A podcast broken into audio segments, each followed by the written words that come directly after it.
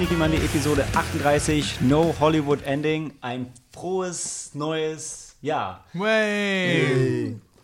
Wir sind spät dran. Äh, Es ist unsere Dezember-Folge. äh, Und ähm, ja, ich bin war nicht ja, alleine. War ja Immer. Weihnachten. Genau. Wer ist noch hier? Die Helena ist dabei. Salü. Der Daniel hat sich schon angekündigt. Servus. Und Sam. Hallo. Und wir haben fantastische Filme mitgebracht. Wir reden noch einmal über Anna and the Apocalypse, denn diesmal lief er auch noch in der Sneak. Dann haben wir das historische Double Feature Mary Shelley und Colette. Und als Bonusfilm den ebenso so historisch akkuraten Aquaman über die Geschichte von Atlantis. Und ähm, passend zu Colette, ähm, der in Frankreich spielt, aber amerikanisch produziert ist, mit jeder Menge britischen Schauspielern, die die ganze Zeit Englisch reden, ähm, wollten wir am Anfang ein bisschen darüber reden, wie das so ist mit englischsprachigen Filmen, die in einem Land spielen, in dem Englisch nicht die Muttersprache ist und wie das, wie das gut oder schlecht zu lösen ist äh, und ob das Ganze Sinn macht. Also, weil ich war tatsächlich für mich drauf gekommen, weil bei Colette, ähm, ich weiß gar nicht, waren wir wieder spät im Kino? Auf jeden Fall habe ich am Anfang nicht mitbekommen, dass es in Frankreich spielt. Und irgendwann ähm, schrieb Kira Knightley dann was. Und ich dachte, warum schreibt die denn Französisch? Was soll denn dieser Quatsch? Und ich hab gedacht, ach so, ach Paris, okay, ach, das sind alles Franzosen. Und war ähm, leicht irritiert. Aber dann ist es mir aufgefallen, ich glaube, sie haben auch so ein bisschen mit französischem Akzent dann immer gesprochen, was so eine Hollywood-Lösung ist, um da ranzugehen. Aber ich möchte irgendjemanden vorsprechen. Daniel. Also ich finde, die beste Lösung, das zu machen, ist die äh, Lösung von Quentin Tarantino. Du lässt die einfach in ihrer Sprache sprechen. Ja? Und untertitelst das. Glorious Bastard. Genau, Ja. richtig. Genau so. Da fand ich, da war das total natürlich und du kannst auch damit spielen, was die im Film ja auch machen. So von der drittbeste italienisch sprechende Typ. Ja? und ähm, die zweitbeste Lösung finde ich von Child 44. Weißt du? Den muss ich nämlich auch denken. Genau, das An war für ich mich die zweitbeste Lösung, wenn du eindeutig die mit diesem harten Akzent sprechen lässt. Richtig geil, das gefällt mir auch. Vor allem, wenn es russisch ist. Oder Hunt for the Red October. Lässt du am Anfang Russisch sprechen und dann machst du eine geschickte Überleitung mit äh, einem Schnitt über ein Buch äh, und dann plötzlich sagt Sean Connery, we are in deep shit. Sean- Sean Connerys russischer Akzent ist sowieso sehr gut. ähm, ja, also bei, bei mir ist es so, ich finde ich finde so, also ich finde Akzente finde ich generell total schäbig. Also wenn sie mit so einem Pseudo-Dialekt sprechen. Ähm, auch wenn jetzt zum Beispiel bei, ähm, boah, jetzt komme ich nicht drauf. Wie hieß noch der russische Agentin-Film? Ähm, Red Sparrow. Red Sparrow, genau. Wo, wo sie auch das mit dem russischen Akzent machen und ich höre den auch gerne und fand das in dem Film auch cool. Und ich, also grundsätzlich bin ich beide, Daniel. Ich finde es cool, wenn sie einfach die Leute ihre Originalsprache sprechen lassen. Und ähm, finde auch den Ansatz gut, die dann, also wenn, wenn Amerikaner so das Bedürfnis haben, mal wieder einen ausländischen Film neu zu filmen, wie, wie The Grudge oder so, ähm, dass sie dann einfach einen englischsprachigen Protagonisten in das Land schicken und dann sprechen die halt Englisch und dadurch wird primär Englisch gesprochen. Bei Glorious Best ist es ja auch so, es wird ja hauptsächlich Englisch gesprochen und in manchen Szenen sind dann eben Untertitel. äh, da kann man das machen. Bei historischen Dingen, also wie jetzt Mary Shelley oder bei Colette, wäre es halt schwierig. Also da, da, da, du kannst das Skript ja nicht so drehen, dass primär, also dass bei Colette jetzt primär Englisch gesprochen wird oder wenn, Colette, äh, wenn Mary Shelley ein französischer Film wäre, dass jetzt primär Französisch gesprochen wird. Und dann finde ich halt echt, hey Leute, entweder dann lasst es halt sein oder ihr dreht es in Französisch. Mit Untertiteln. Aber ja, Heißt ja mal gesagt, das ist die beste Lösung, aber wenn du es halt machen musst, finde ich Akzent halt geil, weil du hast immer so ein bisschen Connection zu dem, wo es eigentlich herkommt. Wenn es gut gemacht ist, kann auch scheiße gemacht aber, aber sein. gerade bei deinem Beispiel Child 44 war Da fand ich es richtig geil. Also Ja. war sehr anstrengend. Es war, Sehr- es war es war mega sehr anstrengend. Und das, und das Geile war, das war so ein Film mit jeder Menge Doppelagenten. Und dann Ja. gab es einen, der in einer Szene mal vergessen hat, den russischen Akzent zu benutzen und spricht auf einmal total Ami-Englisch. Und denkst du, Doppelagent, Doppelagent. Und dann, nee, nee. Hä, warum war seine Stimme in der einen Szene jetzt anders? Das war, das hat mich so rausgebracht. Aber der Film war auch einfach nicht so gut. Ja, der Film allgemein war echt nicht so gut, aber ich fand, dem Akzent haben sie gut gelöst. Da bleibe ich dabei. Ich, was ist, ist es denn wirklich eine Lösung? Ist das doch echt, das ist eine Hey, totale ich fand es vor allem mal geil, hier Tywin Russisch sprechen zu hören, ne? Wen? Tywin, was Game of Thrones. Tywin Lannister. Okay. Das ist eigentlich ein Schauspieler, hat einen anderen Namen. Charles Okay. Dance heißt er. Genau. Ah, Dann weiß Helen von. Weißt du, Helen hat auch eine Sache nicht gesehen. Game of Thrones. Ah, okay. Ja. Also er ist halt der Chef von Haus Lannister und Das sagt einem total viel. ja, ist halt ein cooler Typ. Ja? Okay, ich, ich, ich glaub's dir, ja. Ich kann es mir vorstellen. Ja, aber bedeutet das dann auch, dass äh, so Verfilmungen, so historische Verfilmungen wie Colette dann quasi wirklich den ähm, französischen Filmemachern vorbehalten sind, dass die sich dann drum kümmern müssen? Oder wenn jetzt, ich weiß nicht, von wem der Film ist, Colette, aber wenn halt der Regisseur quasi eine Vision hatte oder ist durch, durch diese Figur der Colette oder ihr, ihr, ihr Leben quasi inspiriert worden und dachte sich, okay, ich kann zwar kein Französisch sprechen, aber ich möchte das auf die Leinwand bannen. Finde ich zwar auch nicht geil, aber ich finde, wenn sie konsequent wären, können die Amis da machen, was sie sonst auch machen, wenn sie im Ausland solche Filme drehen. Dann können sie dann von mir aus mit den Darstellern Englisch drehen und den hinterher Französisch synchronisieren. Fände ich immer noch besser als die Pseudo-Akzente. Okay. Also gerade bei, beim dritten Reanimator zum Beispiel war es halt auch so, den haben sie in Spanien halt billig gedreht und ähm, für den internationalen Release haben sie dann halt Englisch synchronisiert. Oder Lady Terminator, ja, ist ja auch, auch ein Beispiel, was wir ja alle Beispiel. kennen. Bestes Beispiel. Der, der ja auch in, was war es? Äh, in welcher Sprache? Indonesisch. Indonesisch. Und den sie dann auch Englisch synchronisiert haben. Weil es einfach eine englische Geschichte war. nee. nee, nee, nee. Nee, bei dem Film hat's. Aber der war halt, der war halt geil schlecht. Das war eine andere Sache. Ey, ja, wie gesagt, es ist halt, es ist eine Krücke und ich finde es halt nicht, ich finde es nicht geil und ich finde es immer ein bisschen schwierig. Ich merke schon, wir sind uns heute nicht einig, Malte. Foreshadow. Aber ich kann mich zum Beispiel an einen Film erinnern, Die drei Musketiere, auch eine amerikanische äh, Version. Und da war es auch so, dass es in Frankreich halt spielt. Die sprechen auch alle gut. Ich habe es halt in der deutschen Synchro dann gesehen. Dann ist eh alles. Ja, ich war noch äh, recht jung. Und damals war es aber auch so, dass dann ähm, zum Beispiel auch, wenn du, wenn, wenn die Ge- Charaktere geschrieben haben oder wenn du ein Plakat gesehen hast oder sowas, dann war das alles äh, auf Englisch. Oh. Es war nicht mal auf Französisch. Aber da so quasi ähm, in dieser Welt drin warst und du wusstest, dass es spielt in Frankreich, weil bei so ikonischen ähm, Figuren wie den drei Musketieren, da ist es ja auch selbstverständlich. Ist natürlich ein bisschen schwierig, wenn die dann alle D'Artagnan heißen und dann oder ähm, halt Namen haben, die ein bisschen, die halt französisch ausgesprochen werden. Ja, ich weiß nicht. Ich hab's, äh, ich, damals fand ich es okay. Damals habe ich mich auch nicht dran gestört. Ich meine, es ist ja auch, wenn es jetzt nicht gerade das filmische Meisterwerk mit den großen Ambitionen ist, ist es ja auch okay. Es bringt halt so ein bisschen den Flair rein und ähm, aber ich, trotzdem finde ich es, äh, trotzdem bleibt es halt irgendwie eine Krücke. Und ich finde es nicht, also ich finde es nicht geil. Ich würde es ich würd's gern einfach sein lassen. Ich weiß halt, ich meine, gibt es denn so deutsche Sachen, die. Dann sind die schlecht. Ich glaube, weil ich glaube, Ja, Im. Deutschen ist es wirklich meistens so, wenn du sowas hast, sprechen die ihre Sprache.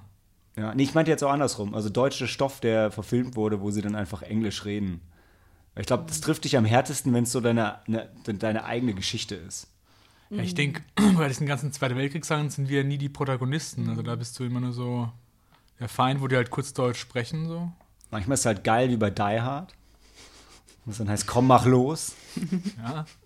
Aber mir würde jetzt nichts einfallen spontan, wo du ein originär deutsches Ding. Ich habe letztens zu Weihnachten habe ich Krampus gesehen. Das, ähm, haben wir, den Film haben wir auf Deutsch gesehen und das war so lustig, weil die Oma, die ja im Original offensichtlich halt äh, mit deutschem Akzent gesprochen hat, aber äh, auf, in der deutschen Synchro hat sie, glaube ich, mit so einem krassen österreichischen oder Schweizer, Schweizer Dialekt dann. Krampus, Krampus habe ich, in- hab ich in Englisch tatsächlich gesehen und Ja. das, ihr Deutsch war ganz, ganz furchtbar. Aber, aber also, nee, warte, ihr es ging, aber ich glaube, der, was, der, der, der, Der Vater, Vater, also ja. der Vater war ihr Sohn, haha, Ja, also weil es ist, die, es ist halt seine Mama, ne, die Oma von den Kindern, bla bla bla. Der Punkt ist, der war offen, also sie war, glaube ich, sogar Native Speaker, aber er halt offensichtlich nicht, was ja im Film auch okay war, aber was er halt in Deutsch geredet hat, war so, was? Was hast du kein Wort verstanden? Das war, das hat richtig wehgetan. Mhm. Aber, aber da war es, da war es witzig, weil einfach, ich meine, Deutsch eignet sich halt auch für alles, was dämonisch und böse ist. das passt halt. Ja, genau. Ich habe gerade angefangen, The Magicians zu schauen. Das läuft auf Amazon Prime. Und äh, es ist Harry Potter für Erwachsene mit viel Blut und Blood Oh. and Gore and Guts. Ähm, Also und so dort- richtige Magie, also nicht jetzt. Ja, so- ja, mit Zaubersprüchen. Hast du auch eine- mit eher so ein Magie, die außer gemacht? Kontrolle, Ja. wenn du die Kontrolle über die magischen äh, Kräfte verlierst, dann Hm. stirbt, also dann töten die dich.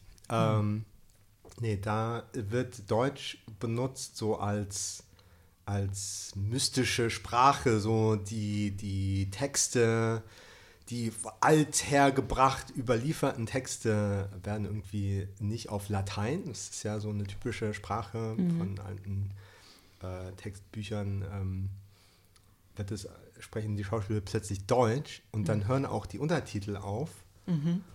Aber die sprechen so schlecht Deutsch, dass, dass, ich, dass man überhaupt nicht versteht, was die sagen. Und ist es halt- ist dann auch von den Machern das Ziel, dass keiner verstehen soll, was die da gerade sagen, sondern es ist halt ganz mystisch sein soll. Rio Grande Hunsrück. Ja.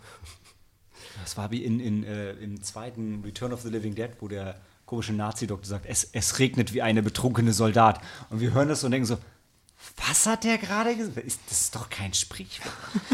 ähm, aber was geil war, fand ich jetzt gerade in der jüngsten Vergangenheit, ähm, das äh, Suspiria Remake oder die Suspiria Neuinterpretation, wo halt auch super viel Deutsch gesprochen wird, auch von Nicht-Native-Speakern und richtig, richtig gut. Also ähm, da war ich, war ich sehr beeindruckt. Da gab es die, die lustige Anekdote vom, vom Empire-Podcast, wo die, äh, die eine Redakteurin in der Pressevorführung war und es hieß halt, ja, es gibt leider keine Untertitel und sie sagte, naja, ist schon okay, wird halt hier und da mal so ein bisschen Deutsch gesprochen. Dann hat sie halt gesagt, ich habe nichts von dem Film verstanden, weil es ist wirklich, ich würde sagen, 30 Prozent, 20, 30 Prozent im Film der Dialoge sind, sind in Deutsch und zwar wirklich gut und über sowieso, ich finde sowieso ein ganz toller Film, auch wenn der insgesamt nicht so gut wegkam. Ich habe das Glück, das Original noch nicht gesehen zu haben, in dem Fall nicht vorbelastet zu sein und fand, fand das Remake ganz großartig. Wollte ich nochmal sagen an der Stelle einfach mal. Okay. Manche Leute sagen ja gerne einfach Rede von Filmen, die sie gut finden. Ja, ich meine, man muss sowas auch wirklich, ohne man muss, Gegenstimmen. man muss dazu stehen einfach. Ja. Wenn du sagst, der war gut, der Film, dann glaube ich dir das. Ja? ja, du hast ihn ja auch nicht gesehen. Also nicht wie andere Filme, die wir vielleicht beide gesehen haben, äh, wo man dann darüber diskutieren könnte. ja, richtig, Gleich. genau. Ja. Aber ich finde, du bist schon so jemand, ich gebe dir schon ein bisschen Credit. Wenn du sowas sagst vom Film, ist es grundsätzlich schon mal gut. Außer wenn ich sage, der Film ist schlecht. Ne? Ja, wenn ich den gut finde, ist was anderes. Ja. Übrigens, Daniel, Aquaman kann nicht nur Russisch, also nicht nur Spanisch sprechen auch, und Italienisch, sondern auch Russisch. Uh, okay, jetzt bin ich doch interessiert. Ja. Schade, dass ich nicht dabei war. Macht mein- er recht gut. Er kann ja auch unter Wasser und über Wasser sprechen. Dann ist so ein bisschen Vokabeln lernen wahrscheinlich. Also das ist ja dann easy für ihn, oder? Aquaman, ach, das wird auch Und da schön. wir auch alle den äh, Disney Atlantis-Film gesehen haben, wissen wir auch, dass die, die Bewohner von Atlantis auch alle sprachbegabt sind und Ah. aus denen, aus deren Volk sich quasi viele andere Völker. Ja, okay, Es gibt einen greif Disney jetzt vor. Atlantis-Film? Habt ihr den nicht gesehen? Ich habe ihn auch nicht gesehen. Ich hasse Disney. Schade. Der war bestimmt schön. So wie König der Löwen. So, ja, so schön wie König der Löwen. Hm. Ähm, ja, cool. Ähm, haben wir es ja ausdiskutiert und eine klare Lösung gefunden. Akzente sind scheiße. Ich finde es gut, wie du es moderierst, Ich das ja. nochmal Nein, zusammenfassen. nee, nicht unbedingt. Ich habe jetzt Outlaw, äh, Outlaw King gesehen und ich muss ja sagen, ich, ich mag ja den Scott, äh, den schottischen. Sco Scottish Accent. Ja. Ähm, hat irgendwas, hat irgendwas, ja, ich weiß nicht. Schottische Akzente haben wir auch bei Mary Shelley später noch. Uh, und super. wisst ihr, wo wir auch schottische Akzente haben, weil er aus Schottland kommt? Anna and the Apocalypse. Bis gleich.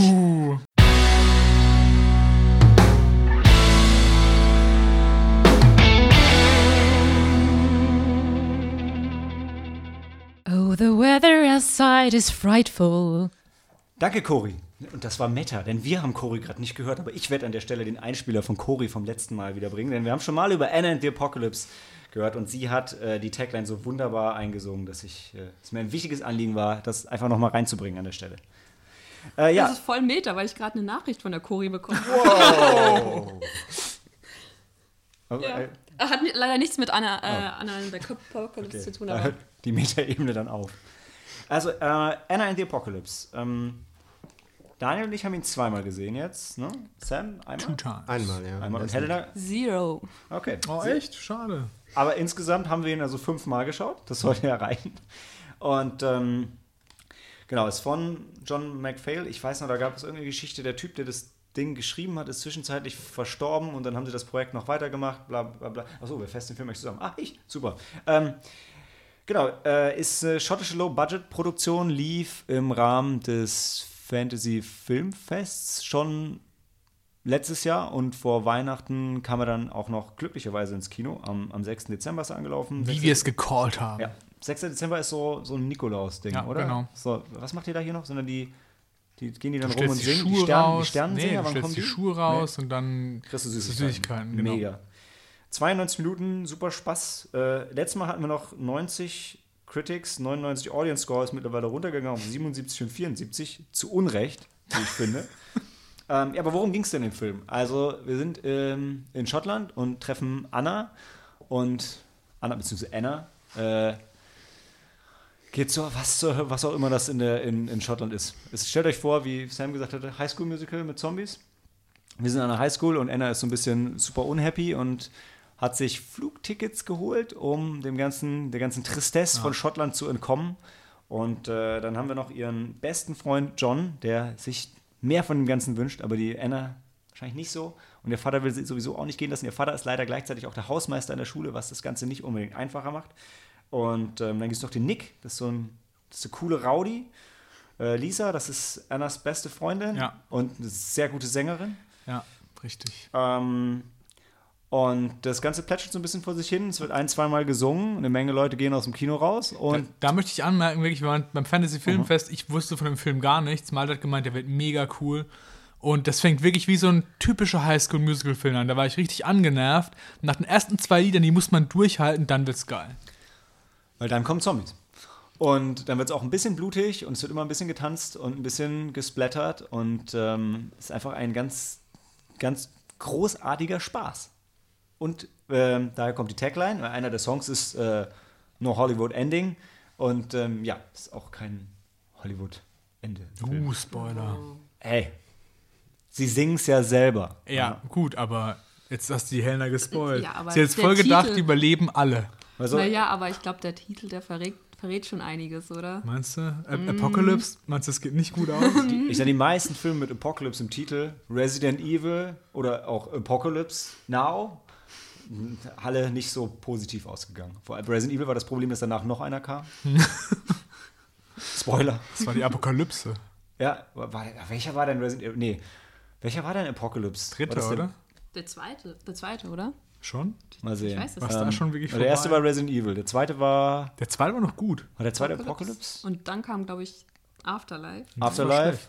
Dann kam dann Endgame. Nee, Endgame war wirklich der letzte, ne? Ey, lass uns Ja. nicht über Resident Evil sprechen. Ah, das macht immer so viel Spaß. Jede Minute ist verschwendet. Hey, sag mal, Resident Evil ist deutsches Filmgut. Ja? Mhm. Das ist das da, deutsches Kino, was das kann, auf Hollywood-Niveau. Ja. Ja? Der Und jetzt zweite kommt war Monster gut. Hunter, der geistige Nachfolger von. Äh, egal, Anna and the Apocalypse ähm, hat sehr viel Spaß gemacht. Wir haben auch mittlerweile, haben viele von uns den Soundtrack, zwei, Ja. äh, und haben damit auch nochmal viel Spaß gehabt. Möchte noch jemand was sagen? I'm a Soldier at War. Bester Song. Ja, bester Song. Bester Song. Ist Song von Wo, wo, die, wo die Rowdies einfach ein Cheerleader-Team auseinandernehmen. Das war sehr, sehr gut. Aber ein zombie ja, natürlich, Ja. natürlich. Okay. Ja. Ja? Kurze Frage, singen die Zombies denn auch? Nein. Nein, das ist eine echt vertane Chance. Die hätten Thriller bei Thriller von Michael Jackson noch eins draufsetzen können. Das stimmt. Aber nein. Ich kann auch wieder, meine, mein einziger Kritikpunkt vom letzten Mal, den ich auch gern wiederhole, ist, dass man, der einzige Punkt, wo man das, das Budget merkt, ist das mit dem Soldier at War und dem Eröffnungssong mit den Zombies. Feeling different today, something, egal. Ja, ich Ähm, komme auch nicht drauf. Äh, Also bis auf die zwei Songs sind noch eine Nummer. Am Ende ist immer so ein bisschen ähm, so, eine, so eine leichte Trennung zwischen dem Zombie-Splatter-Ding und den Singen-Tanznummern. Also es wird meistens, es wird entweder gesungen oder getanzt und geprügelt, aber nicht alles gleichzeitig, weil das, glaube ich, einfach budgettechnisch die Komplexität ein bisschen gesprengt hätte. So Da ist so eine leichte, leichte Versetzung. Du, du merkst ja, die haben kein, kein Budget, so wie du sagst, Für sondern die, die machen. für die Zombie-Effekte. Genau, ja. die, die machen keine Effekte, sondern die machen einfach nur mit den Schauspielern die Sachen und so wie auf Lab das machen würden. Genauso ist es halt in der the Apocalypse. Und die- ich finde, die setzen es gut um, aber die, die können natürlich dann nicht sowas machen wie bei Walking Dead, dass halt wirklich gute Effekte dabei sind und so. Das ist ja nicht drin. Ja. Und auch wenn ich ja immer wieder gesagt habe, ja, Zombie Splatter Musical, so krass splatterig ist er jetzt nicht. Also es ist nicht wirklich nicht brutal. Ja, aber im Rahmen von ihrem Budget Ja, machen sie ja, schon ja. Splatter. Also ich finde, wenn denen die Köpfe abschlagen, das machen sie schon gut. Ja, Köpfe und so, aber es ist ja mehr so ein. Was Also, ist das dann nicht Splatter? Also.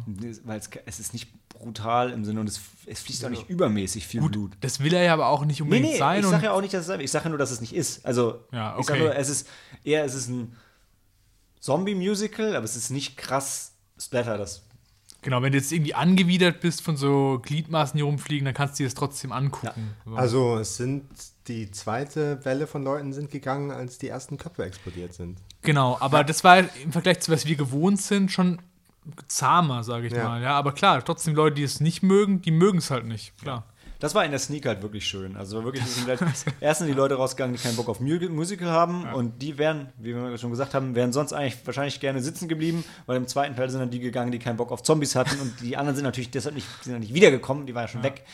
Weil einer in die Apocalypse ist wirklich gut, aber du hast halt so diese Gruppen, so wie du gerade eben gesagt hast, die einen mögen das, die anderen das und genau diese Wellen, wie du gesagt hast, sind rausgegangen. Das ist echt schade. Ja, und ich glaube, der, der Punkt ist, wenn ihr hört Zombie-Musical und denkt, geil, dann findet ihr den Film gut. Und wenn ihr hört Zombie-Musical und denkt, nee, dann werdet ihr auch den Film nicht gut finden. Ja. Also man muss zumindest ein bisschen was für Musicals überhaben. Also man muss es nicht lieben, aber man muss sich zumindest damit arrangieren können.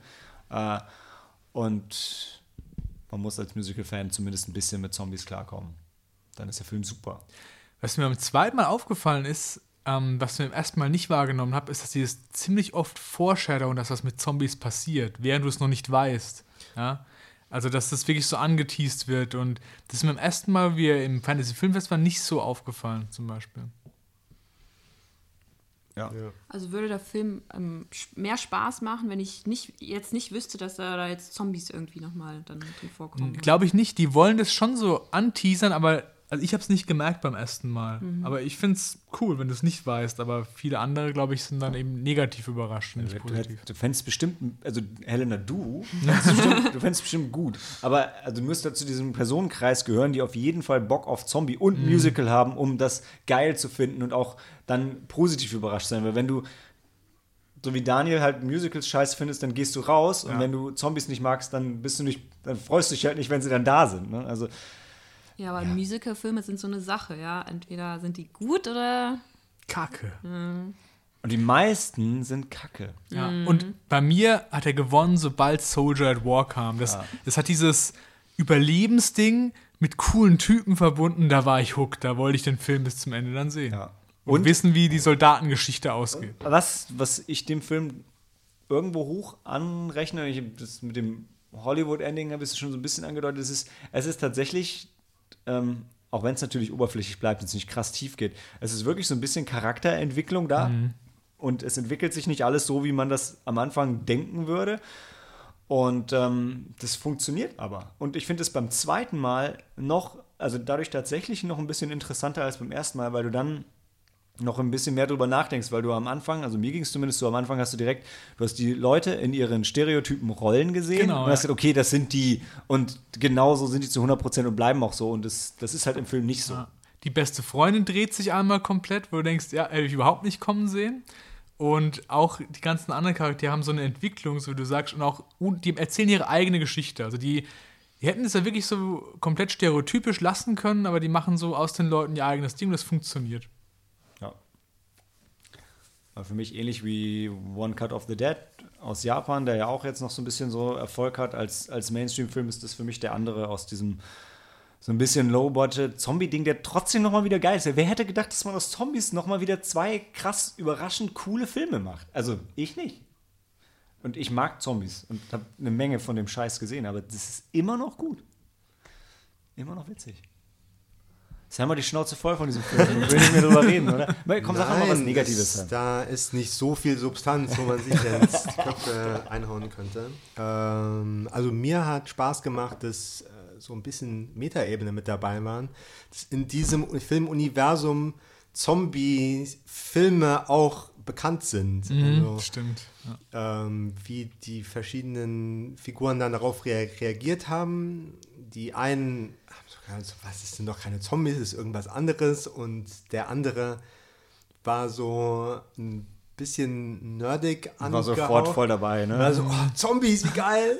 Kurze Zwischenfrage. Mhm. Sind das dann auch, ähm, heißen, sind das dann auch Zombies? Ja, ja. Also sie, genau. reden dann auch über Zombies, nicht Die über sagen nicht, Walker genau, oder ja. sowas. Das ist, was Sam ja meint, dass Genau, die wirklich und bewusst sind, was da passiert. Die ersten Konfrontationen mit den Zombies, dann experimentieren sie dann, welche Waffen funktionieren besser und ja, freuen sich dann, wenn, wenn was klappt. Ja. Ja, und, äh, aber es wird wieder nicht genau gesagt, wo sie herkommen. Ne? Das es ist halt, ja- ist halt auch wieder realistisch, man weiß es nicht. Sie spekulieren an einer Stelle, ob Justin Bieber schon Zombie ist und wer noch so zombifiziert Ja. ist. Also, ja, also diese, diese Nerd-Meta-Ebene haben sie schon auch drin. Das Gute ist, beim letzten Mal haben wir es, glaube ich, nicht gemacht. Vielleicht aber doch, du müsst jetzt nochmal zurückgehen, ob Cory und ich auch eine Wertung vergeben haben. Ich glaube aber nicht. Aber jetzt können wir eine Wertung vergeben, weil es ja. Kurze. Frage. Mhm. Ist es denn auch ein Weihnachtsfilm? Ja, total. Absolut. Also Ja? Weihnachten spielt eine große Rolle in dem Film. Also wir haben direkt gesagt, auf die, auf die Weihnachtsplaylist Ja. kommt der ab jetzt auf jeden Fall. Es sind Definitiv. auch ein, zwei richtig schöne Weihnachtslieder dabei. Ja. Besonders eins, sehr sexy Weihnachtslied dabei. Und jeder von den Charakteren hat halt seine eigene Waffe so in dem Film. Mm, Und uh. Anna zum Beispiel hat diese Zuckerstangen-Attrappe als Waffe. Das, das ist- das weihnachtlicher wird es halt nicht bei Zombie-Thema, ja. das ist auch das Cover und das Plakat Ja. und so. Da ist sie immer drauf und hält diese hoch. Also die sie auch in einer Musical-Nummer Und die kann gut mit umgehen. Ja, ja, kann sie. Überraschend. Hm. Ja, also ähm, ich habe mir eh schon vorgeprescht auf Letterboxd und habe ihm vier Sterne vergeben und wird da auch total bei stehen. Also weil es ist, ich würde ihn, es ist jetzt kein Meisterwerk für die Ewigkeit, auf jeden Fall kein Fünf-Sterne-Film, aber vier Sterne würde ich ihm geben, allein weil er, weil er sich das traut, ein Zombie-Musical zu sein und das sehr gut macht. Ich würde gern mit dir mitgehen, ja. Aber ich möchte mal zur Diskussion stellen, dass wir ihm eigentlich auch 3,5 geben könnte, ja. Würdest du ihn echt runterziehen auf 3,5? Also, Also jetzt mal unabhängig, nicht dass irgendwelche, du irgendwelche anderen Filme heute vielleicht noch höher bewerten ich meine, weißt du, man muss ja ein bisschen Verhandlungsmasse so aufbauen, ja. Ja, das ist ja keine Politik hier. Ja, nee, also alles ist politisch, Malte. Alles. Ja. Und ich finde, ich würde schon mitgehen mit vier, weil ich es auch irgendwie auch so empfinde, aber du müsstest da auch schon ein bisschen so dein, dein Herz ein bisschen öffnen, so für andere Filme und andere Ja. Genres. Ja, das sehen wir ja noch, Ja. wie mein Herz mir später aufgeht.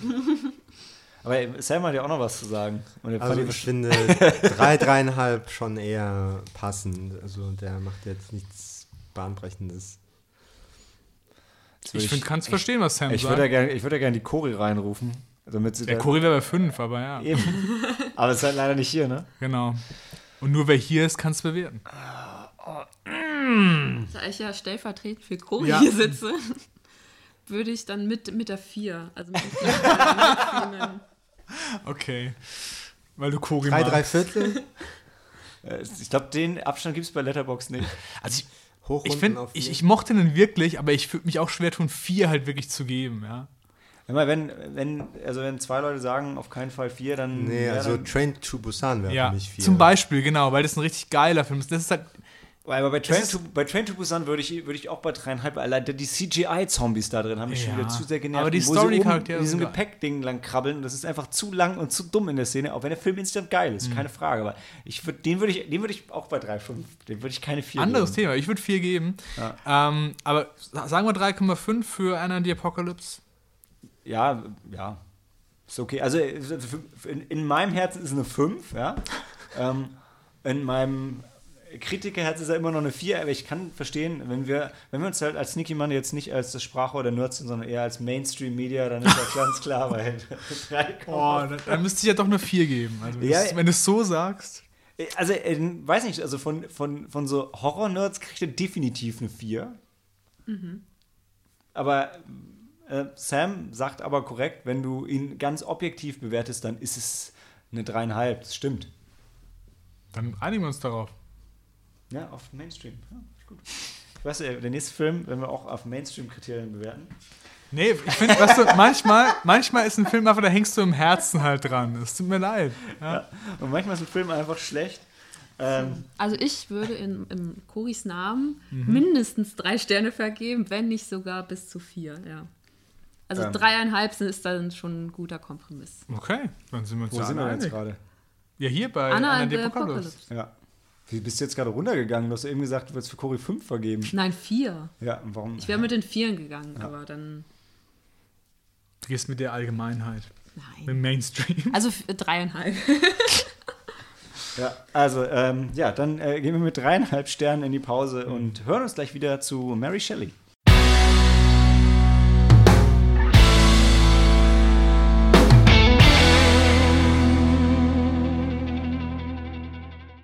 Her greatest love inspired her darkest creation. Mary Shelley.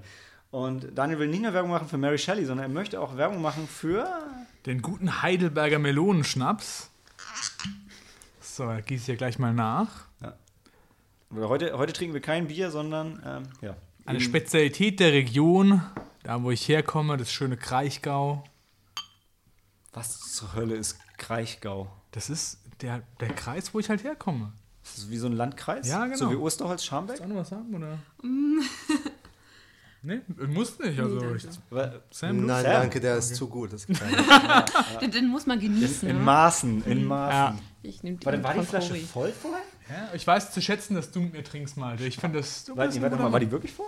Ja, die war Was ist denn da passiert? so halb voll so. Du sagst halb voll und zeigst mir das auf die, auf die Prost. irgendwie technisch bedingte Füllhöhe. Cheers. Cheers. Cheers. Auf, Cheers. ähm, Auf Mary Shelley. Auf, auf Mary Shelley. Und ihre toten Babys. Dunkelste Kreation. Ja, ich möchte euch mal erzählen, Warte, um was ich- bei Mary äh, Shelley Darf ich geht. vorher noch kurz äh, Kritiker-Intro machen? Äh, nee. she was Nein, nein, nein, ich mach die nicht, nicht das. Zusammenfassung. Nee, ja, ich weiß. Okay. Aber vorher sage ich ja, Ja, okay, dass mach du das Haifa Al-Mansur Regie geführt hat. Helena hat vorher noch gecheckt, das war, was war mit der Frau los? Äh, sie kommt aus Saudi-Arabien und ist quasi so die erste Regisseurin, die ähm, das Recht hatte, Filme zu drehen. Ich weiß, so Doch, in genau, etwa. Das, das hast du vorhin gesagt. She's Ja. the first female ähm, Saudi-Arabian. Ja, Finde ich, find ich großartig, aber hat mit der Qualität des Films erstmal nichts zu tun. Weil einfach für sich Hast steht du und also gut ist. dass er, die haben gesehen. Also am 27. ist er angelaufen, ähm, war gute zwei Stunden lang, also ziemlich genau zwei Stunden lang. Nicht nur ziemlich, sondern genau, sondern das sagen wir, wie es ist, zwei Stunden. Ähm, der Daniel war drin, der andere Daniel war drin, der Malte war drin und Das war's. das zu war's. Und der Daniel erzählt jetzt, was da drin passiert ist, weil der andere Daniel kann das nicht erzählen, der ist eingeschlafen. Boah, also das so einzusteigen ist schon richtig. Das war schon ein Low Blow, Malte. Also, ich möchte dir mal erzählen, was bei Mary Shelley geht. Mary Shelley ist die Frau, die Frankenstein geschrieben hat. Das war schon bekannt vorher. Aber ihre Lebensgeschichte hat mir zum Beispiel gar nichts gesagt. Da habe ich mich überhaupt nicht mehr auseinandergesetzt. Und der Film führt uns halt ein, wie sie halt ähm, aufwächst als junge, gebildete Frau, rebellisch ein bisschen, weil sie die Stieftochter ist von der ähm, zweiten Frau von seinem Vater, weil ihre Mutter ist kurz nach ihrer Geburt gestorben. Und sie heißt nicht Mary Shelley, sondern sie heißt Mary Wollstonecraft Godwin. Und äh, ihr Vater ist halt Buchhändler, das heißt, ähm, sie ist schon in der gehobeneren Gesellschaft. Ähm, das, der Film spielt 1815, äh, wo sie ein junges 16-jähriges Mädchen ist. Und ja, wir kriegen halt mit, wie sie halt so drauf ist. 1814. Gut, das habe ich jetzt nicht mehr ganz im Kopf gehabt. Der ja. Daniel macht das alles aus dem Kopf, das ist der Hammer. Gut. Und ähm, wir kriegen halt mit, wirklich großartig dargestellt, wie, die wie es in der Zeit halt aussah. Und ich fand diese Kombination für mich richtig geil, weil ich ja auch Geschichte mag, dass halt gezeigt wird, wie rückständig die Technologie ist zu der Zeit, aber wie fortschrittlich die Leute halt schon waren. Ja? Also, weil auch Frauen durchaus jetzt nicht irgendwie nur ähm, ungebildet waren wie ähm, im Mittelalter und irgendwie so als Hexen dargestellt werden oder so, sondern hier war wirklich sie Teil der Gesellschaft auch. Ja? Auch wenn sie natürlich nicht so, ähm, soll ich sagen, nicht so die gleichen War nicht, Rechte haben. sie war nicht gleichwertig. Nee, ja. aber du merkst schon, es ist ja schon was anderes Mhm. als im finsteren Mittelalter, obwohl die Welt noch genauso aussieht halt, ja. Und ähm, gut, dann kriegen wir auf jeden Fall mit, ähm, wie sie halt für sich schon anfängt, so Geschichten zu schreiben und weil sie halt ähm, in Wedlock geboren ist, also ihre Mutter und ihr Vater sind Anarchisten, die leben unehelich zusammen, haben sie als Kind bekommen und da, dadurch ist sie halt gebrandmarkt. Und ähm, dadurch hat sie halt auch wenig soziale Kontakte außerhalb von ihrer Familie und deswegen geht sie am liebsten auf den Friedhof, weil sie da ihre Ruhe hat und da ihre Geschichten schreiben kann. Ja? Und ich finde es schön dargestellt, wie das halt so eingeführt wird. noch ihre kleine Schwester erwähnen? Ne, komme ich noch zu. Okay. Äh, Ich finde es schön, da wie es, äh, schön ähm, eingeführt, wie es dargestellt wird. Auch die Familiensituation, wir kriegen relativ schnell mit, dass sie sich mit ihrer Stiefmutter halt gar nicht versteht, weil die Stiefmutter sieht immer in ihr so eine Erinnerung an die vorherige Ehefrau von ihrem Mann und die haben halt schon so einfach keine gute Beziehung. Und sie hat eine jüngere Halbschwester, die Claire Claremont. Und ähm, mit der versteht sich aber gut. Also die Schwestern haben ein inniges Verhältnis, aber mit der Mutter halt gar nicht. Und der Konflikt eskaliert irgendwann, weil die Mutter, die kann es immer sehr gut darstellen, ähm, dass die, die Tochter irgendwie aufmüpfig gegen sie ist und stellt es ihrem Mann gegenüber dar, dass sie, die Tochter, irgendwie ähm, das störende Element ist. Und deswegen entschließt sich der Vater irgendwann, sie halt ähm, fortzuschicken nach Schottland, aufs Land, zu einem befreundeten ähm, Adligen oder zum befreundeten bürgerlichen Höhergestellten, dass sie halt einfach aus dem Haus raus ist und die Ruhe halt da ist. Aber du merkst halt auch, der Vater, das finde ich an dem Film halt wirklich gut gemacht, weil der nicht so die ganzen Stereotypen hat mit der, mit der bösen äh, Stiefmutter und dem, dem getäuschten Vater, sondern der Vater liebt seine Tochter halt schon, das merkst du auch, aber er will halt einfach seinen Frieden haben in der Familie, kann man auch menschlich nachvollziehen. Der schickt die halt dann nach Schottland.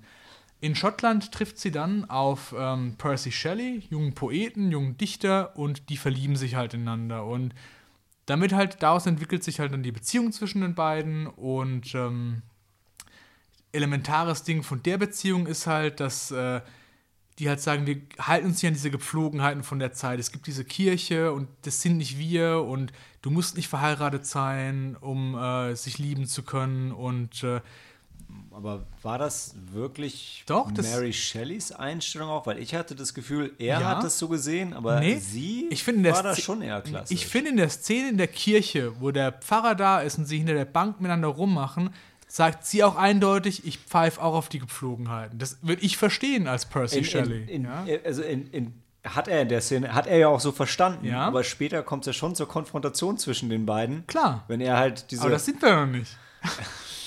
ja, aber ich glaube wirklich, dass das nicht ihre, ihre Einstellung war. Genau, kann man ja drüber diskutieren. Ja. Und auf jeden Fall geht es dann weiter, dass ähm, ihre Schwester dann krank wird, sie zurückgerufen wird ähm, nach London, wo der Familiensitz eben ist. Und ähm, dann ist sie wieder daheim und die Schwester hat es aber nur gespielt. Also die ist eigentlich gar nicht krank, die wollte nur, dass sie zurückkommt, die wollte sie sozusagen retten. Aber das sind auch so ein bisschen Nebenkriegsschauplätze. Später kommt der Percy Shelley danach als Lehrling zu ihrem Vater, um ihr wieder nah sein zu können. Und dann wird diese Liebesbeziehung halt intensiviert. Und dann kommt aber raus, dass er verheiratet ist eigentlich. Ja? Und das ist halt auch sowas, wo dann für sie erstmal hart ist, weil sie halt sagt, hey, ich dachte eigentlich, wir sind das Ding. Er ist nicht eine Frage, er hat auch ein Kind, ne? Er hat noch ein Kind, genau. Sie trifft ja die Frau mit dem Kind und die Frau redet ja mit ihr und sagt so, hey, du bist keine Frau, die Percy kontrollieren kann und so. Aber sie sagt dann irgendwann für sich, nee, und da kommt ja wieder der Punkt, mir ist es egal, ich liebe den und ich will mit dem mein Leben verbringen. Sagt sie schon. Ja, aber weil sie davon ausgeht, dass er jetzt nur sie liebt, weil er auch sagt, dass seine Ehe vorher Das ist halt deine ein Interpretation. Ich würde sagen, sie sagt wirklich, er ist verheiratet, okay, schockiert mich zwar, aber ich bin bereit, das so offen zu Es leben. ist halt schon abgefuckt, wenn er denkt, dass er ja Sex mit anderen Frauen haben kann und dass sie auch Sex mit anderen Männern haben sollte. Darauf sind wir auch noch nicht, Mann. Ja, aber du kannst ja nicht einfach, du kannst ja nicht so sagen, ja, das ist so und so, aber wenn dann halt später offensichtlich Sachen kommen, die das Ja, aber ist ja auch okay. Also, was später dann passiert ist, um dann, weiterzugreifen von der Story, also gut, ich, wir können schon einfach diskutieren darüber. Das ist Ja, der Grund, das ja Grundding nicht- vom Film, wo halt ähm, es geht um die Beziehung zwischen Percy Shelley und äh, dieser Mary Godwin äh, Wollstonecraft. ja, das ist der Name. Ja. Genau. Ich Ma- weiß, nee, der Mary Vater hieß nämlich auch Goldwyn, ja. Goldwyn, der Vater hieß Gold, ja. Wie Goldenmeyer. Und ihre Mutter zum Beispiel war eine Vordenkerin von der Zeit, wo für Frauenrecht halt eingetreten ist, auch publizistisch. Und ihr Vater war halt ein Anarchist, der halt ähm, diese politische Idee halt vorausgedacht hat. Also da kommt sie schon aus einer bedeutenden englischen Familie halt. Was mir auch nicht bewusst war. Sollen wir über die Story diskutieren oder sollen wir schon über den, über den Film als Unterhaltung diskutieren? Ja, von mir aus können wir gerne einsteigen, ja. Also ich fand den, falls man sich rausgehört, ich fand den wirklich gut. Ich fand den schauspielerisch gut umgesetzt. Mir hat besonders die Hauptdarstellerin und die kleine Schwester gefallen, fand ich super. Und diesen, ähm, den Lord, den weiß nicht mehr, wie er hieß, Lord diesen Byron. Gönner. Nicht Lord Byron, Nein. sondern, ähm, war das Wen meinst du denn? Der Gönner, wo sie dann nach Genf auch abhauen?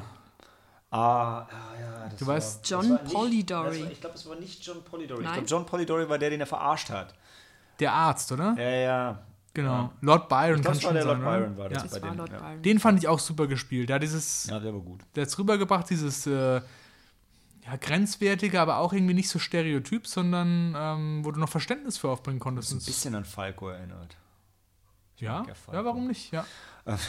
Ja, ja, warum nicht?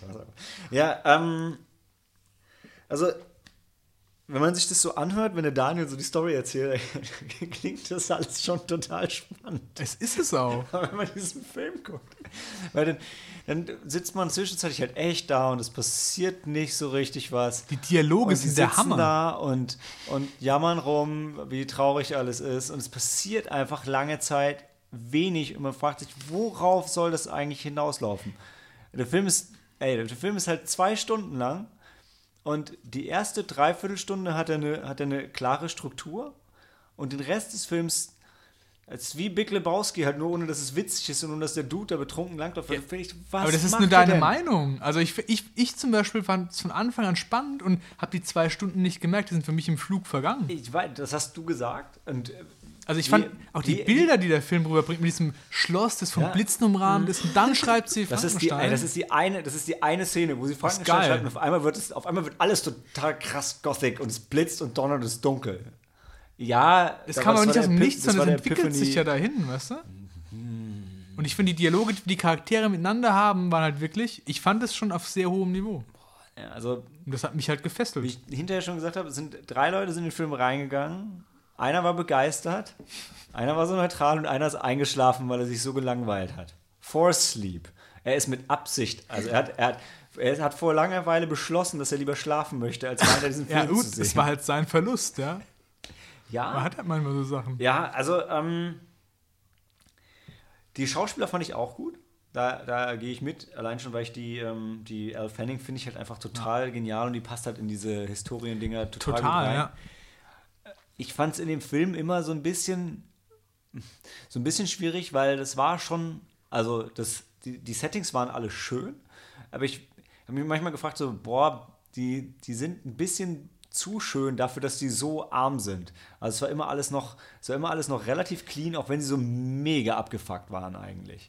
Also fand ich jetzt nicht, weil sie war eindeutig aus höherer Gesellschaft. Und ja, Shelley doch auch. Genau. Also Shelley, also seine, ähm, ich habe den Film leider nicht gesehen, Ja. aber ich habe die Biografie von äh, Percy Shelley gelesen und da, ähm, in der hieß es auch, dass er, ähm, dass seine Familie aus dem Adlig, also genau. Adel. Und sein Vater finanziert ihn ja auch und gibt ihm Genau. Geld und so. Also waren Er halt war schon zwischen, ein kleiner aber, Rebell, der, der Percy. Genau. Und aber weil sie du sagst, zwischenzeitlich verstoßen und mussten Ja, ja. auf die Straße. Genau, und weil du sagst, das Aber Abgefuckte kam nicht rüber. Lord ich fand, das Byron mich doch. wirklich, also das fand ich schon krass in dieser Absteige, wo die waren, mit diesem abgefuckten Sofa. Das war schon richtig unten. Aber es war immer noch nicht so abgefuckt, wie es damals eigentlich gewesen Doch, wäre. für mich das, kam das das sah wirklich rüber. abgefuckt aus, wie es heute abgefuckt wäre. Nee, das kam wirklich schon so rüber, fand ich. Also, weil die haben einerseits dieses Schloss, die haben auch diesen reichen Gönner, der sie immer wieder unterstützt und so. Und da war es dann halt wieder so reich. Da waren sie als in Österreich. Aber genau, und davor, wo Ja. sie ihr Kind auch verliert und so, weißt da fand ich schon, wo sie diese Gosse durchlaufen, alles am Arsch Ja, ist, das war kurz schon, draußen im Regen. Ja, aber es war schon abgefuckt. Und auch draußen die Stadt, die sieht Ich auch sag, ja, abgefuckt ich sag ja nicht, dass so. es nicht abgefuckt war. Ich sag nur, Doch, war, hast du gerade eben gesagt. Ich, ich sag, es war nicht so abgefuckt, wie es hätte sein müssen. Für Ja. die Zeit. Gut, aber dass die halt nicht in der Straße schlafen, wenn die halt beide aus gutem Haus oder Ja, ja, adlig ja. sind, ist doch auch klar. Nee, das ist- da ist halt arm, dass die in so einer scheiß Absteige halt Ähm, sind. Und ich. Die war wirklich was- hässlich. Was ich nicht gecheckt habe, aber da fehlte mir vielleicht dann auch einfach so das, das historische Wissen. Am Ende wurde nochmal zusammengefasst, in welcher doch irgendwo relativ kurzen Zeitspanne das Ganze passiert ist und wie jung sie eigentlich Mhm. noch war. Und ich meine, heute denkt man so, ja, cool, so Mitte, Ende 30, dann kriegst du mal irgendwie ein Kind und am Ende kam raus, wie, wie alt war sie, als sie schon war- ein Kind verloren hatte? Sie war 17. Und dann habe ich so gesagt, so, boah, was, echt? Und ähm, das ist, also das hätten sie für mich irgendwie, entweder hätten sie es irgendwann mal sagen müssen oder ich habe es einfach nicht mitbekommen, weil sie sah für mich älter aus, weil Elle Fanning ist halt auch nicht 17, Ja. so wie Kira Knightley auch nicht 16 ist, da kommen wir gleich nochmal drauf. Ähm, und das habe ich halt nicht gecheckt. Also für mich waren die beide eher so Mitte 30. Ja. Und dann es ist dann vielleicht okay, wenn man sagt, okay, damals sah man ja auch jünger, schon älter aus und dann äh, passt das alles wieder. Aber das, das hätten sie für mich ein bisschen mehr klar machen müssen, weil das war zwischendurch mal so, boah, krass. Und ähm, hätte ich geiler gefunden, wenn ich es vorher gewusst hätte. Da bin ich komplett bei dir, das sehe ich genauso. Aber das ist ja oft in Filmen so, dass die Schauspieler halt älter sind. Ja? Klar, total. Aber dann muss man es halt einfach vielleicht mal sagen. Gut, aber das haben sie versucht am Anfang einzuführen, wo sie als Schülerin auf dem Friedhof ist und kam für mich schon rüber. Aber klar, im Film selber vergisst du das dann. Gerade später mit der Beziehung.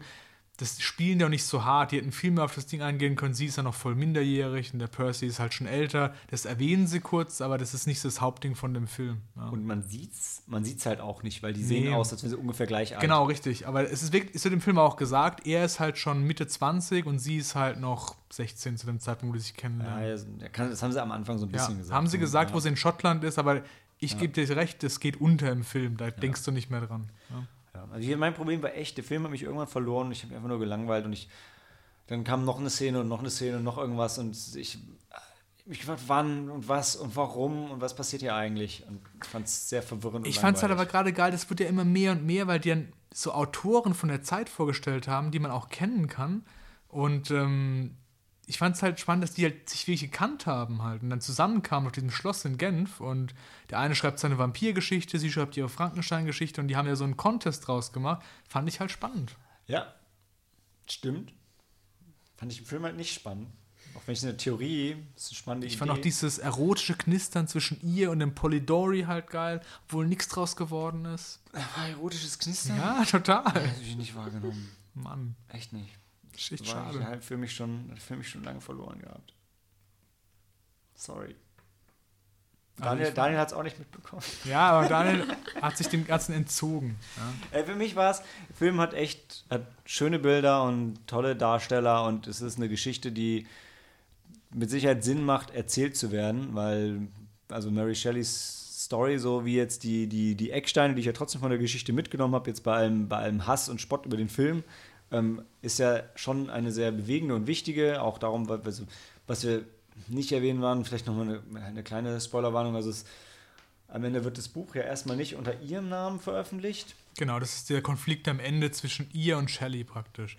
Weil ähm, er halt ein bekannter Künstler ist und sie halt dann seine Frau ist oder Geliebte, wie auch immer. Aber das Buch wird auch anonym veröffentlicht. Mm, Am Anfang äh, wird es anonym veröffentlicht, aber es ist allen zu der Zeit klar, dass Shelley das geschrieben hat. Okay. Ja? Also ihr Mann. Also es wird an, aber es ist zur Zeit halt So wie- üblich, so dass man so Sachen anonym Richard, veröffentlicht. Es ist halt so wie ja. Richard Bachmann und jeder weiß, dass es Stephen King ist. Also genau so, So ja. in der Art. Und wirklich in den Ja, Kreisen zu der in Zeit. Der, in der Presse damals hat man sich über ähm, sie unterhalten und sich gefragt, wie, wie entspringt so ein Buch. Das kam, das kam dann Genau, später. das kommt Also dann wenn, wenn, der später. Film die, wenn der Film die Geschichte richtig erzählt. Richtig. Okay. Und das kommt auch rüber in einem Film, nur in einem Film ist halt so, die Leute, die haben halt auch so, so Treffen in London und reden halt über diesen unbekannten Autor und da ist relativ schnell klar, dass er das halt ist, der dahinter steht und er selber entkräftet es dann aber und sagt dann immer, nee, ich war das nicht und damit drüber geredet, dass es seine Okay. Frau ist. Obwohl ähm, man Und, denkt ja, erstmal, er und ist es, aber Dann, wenn die Aufmerksamkeit auf sie dann Mhm. gelenkt wird, dann wehrt sie das aber doch ab, indem sie sagt, ähm, ich habe mich inspirieren lassen von anderen Leuten. Das war eigentlich gar nicht meine Idee. Genau, und weil- in dem Vorwort zu der nächsten, äh, zum nächsten Print Run schreibt sie doch, dass sie das geträumt hätte und einfach nur den Traum aufs Papier gebracht hätte oder sowas. das wird jetzt so nicht dargestellt, weil es halt wirklich nur um diese Geschichte Also geht, wie die auf diesem Schloss halt zusammen ihre Geschichten halt austauschen. Die, also ganz zentral in dem Film ist halt an irgendeinem Punkt, die müssen halt aus England fliehen, weil sie sowohl von der Gesellschaft halt geächtet sind, weil sie nicht in Ehe zusammenleben, sondern halt in äh, Unzucht. Und ähm, Also weil, weil sie halt auch kein Geld mehr haben und vor Gläubigern halt fliehen müssen. Das kommt beides zusammen, weil aus dem Grund, weil er halt eine uneheliche Geliebte hat und aber eigentlich verheiratet ist und ein Kind hat, entzieht sein Vater, dem Percy Shelley, dann das Geld. Dann hat er kein Geld mehr. Und dann sind die halt völlig broke und die retten sich im Prinzip nur dadurch, weil ihre kleine Schwester dann, die auch, ähm, also das ist auch spannend in dem Film, weil die zusammen dann flüchten aus der Familie. Also Super spannend, ja. ja, wirklich. Also sie, Mega. sie und Percy wollen irgendwann abhauen und ihr Ding machen. Und ihre kleine Schwester sagt halt, hey, du kannst es ruhig machen, aber nimm mich mit. Und dann sagt sie halt, okay.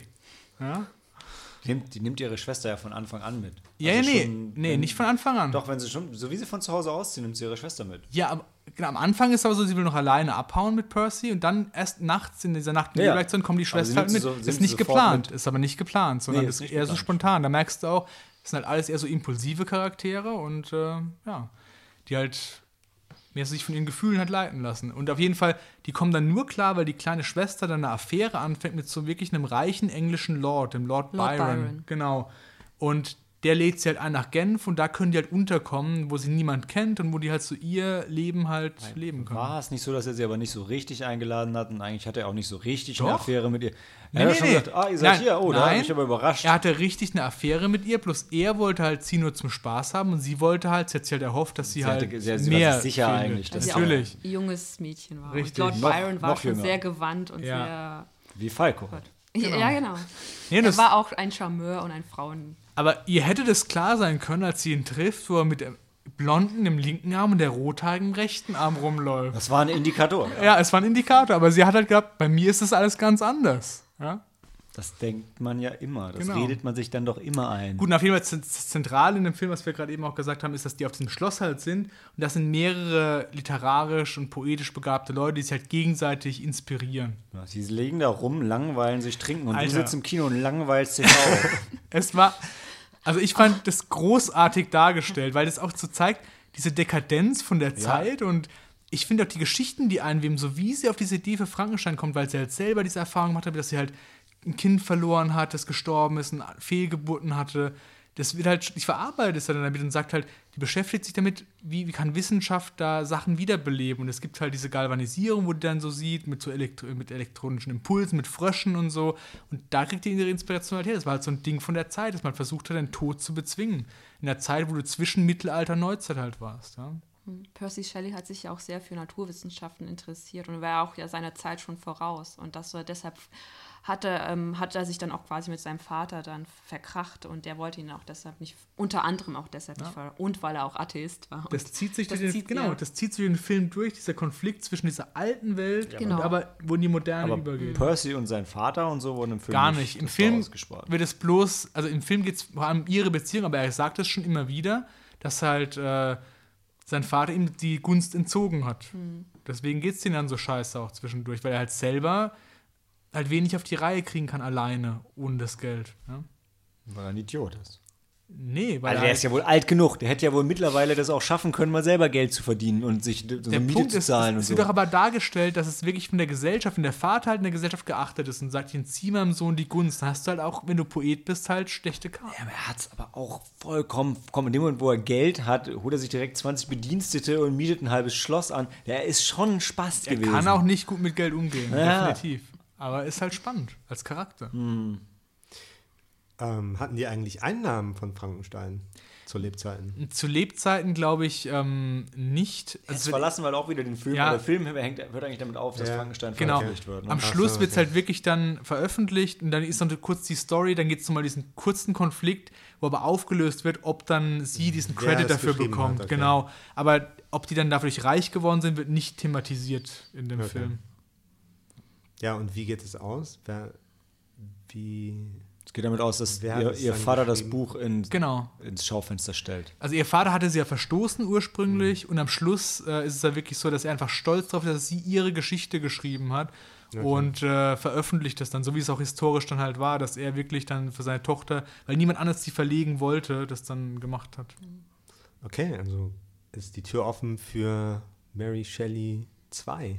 Er hat ja noch andere Bücher geschrieben. Aber der Film, Außerdem, das, war, das rechne ich ihm auch an, der Film ist nicht so ausgelegt, dass du das unbedingt jetzt fortsetzen musst, sondern der steht für sich und erzählt seine Okay. Geschichte. Aber welche Geschichte basierend auf wahren Begebenheiten ist denn auf eine Fortsetzung ausgelegt? Wir haben ja mal letzt drüber gesprochen, dass in unserer Zeit häufig so ist, dass du halt diese Fortsetzungsdinger hast. Ja, aber das ist bei Fiktion. Ja, aber da wollte ich nur mal sagen, ich rechne es dem Film trotzdem an, dass er das eben nicht macht. Das ist schon mal zusätzlicher Punkt und Stern, würde ich Warte, sagen. weißt du, ja. der Punkt ist, also ich finde diese Diskussion total spannend, weil ich finde ja auch was, also das, wovon der Film handelt, finde ich ja gut und finde ich auch spannend. Ich fand nur den Film sterbenslangweilig. Und das, diese, diese Grenze verschwimmt hier halt so ein bisschen in Diskussion. Aber gut, du sagst ja, deine persönliche Meinung ist einfach, der war halt langweilig. Aber ich fand es halt eben nicht langweilig. Ich brauche nicht mehr. Es gibt Filme, die mag ich, wenn es Action passiert und so. Und auch wirklich was, pass- was explodiert und keine Ja, aber Ahnung. Aber ich fand, ich- fand der, der Film hat von der Spannung, von der Historie gelebt. Also für mich hat es funktioniert. Ich brauche ja keine, ich brauche keine Action, um einen Film gut zu finden, aber der, der Film plätschert halt so vor sich hin und es passiert einfach nichts und die liegen nur rum und reden. Ja, die, genau, die reden und die Dialoge, die die jetzt miteinander haben, das wirft halt ein Bild drauf, wie es in der Zeit halt war und wie es sich weiterentwickelt, auf den Konflikt, den die halt miteinander haben. Ich, wir kommen nicht überein. Das ist- Ich weiß, dass du den Film großartig findest und ich finde so, meh.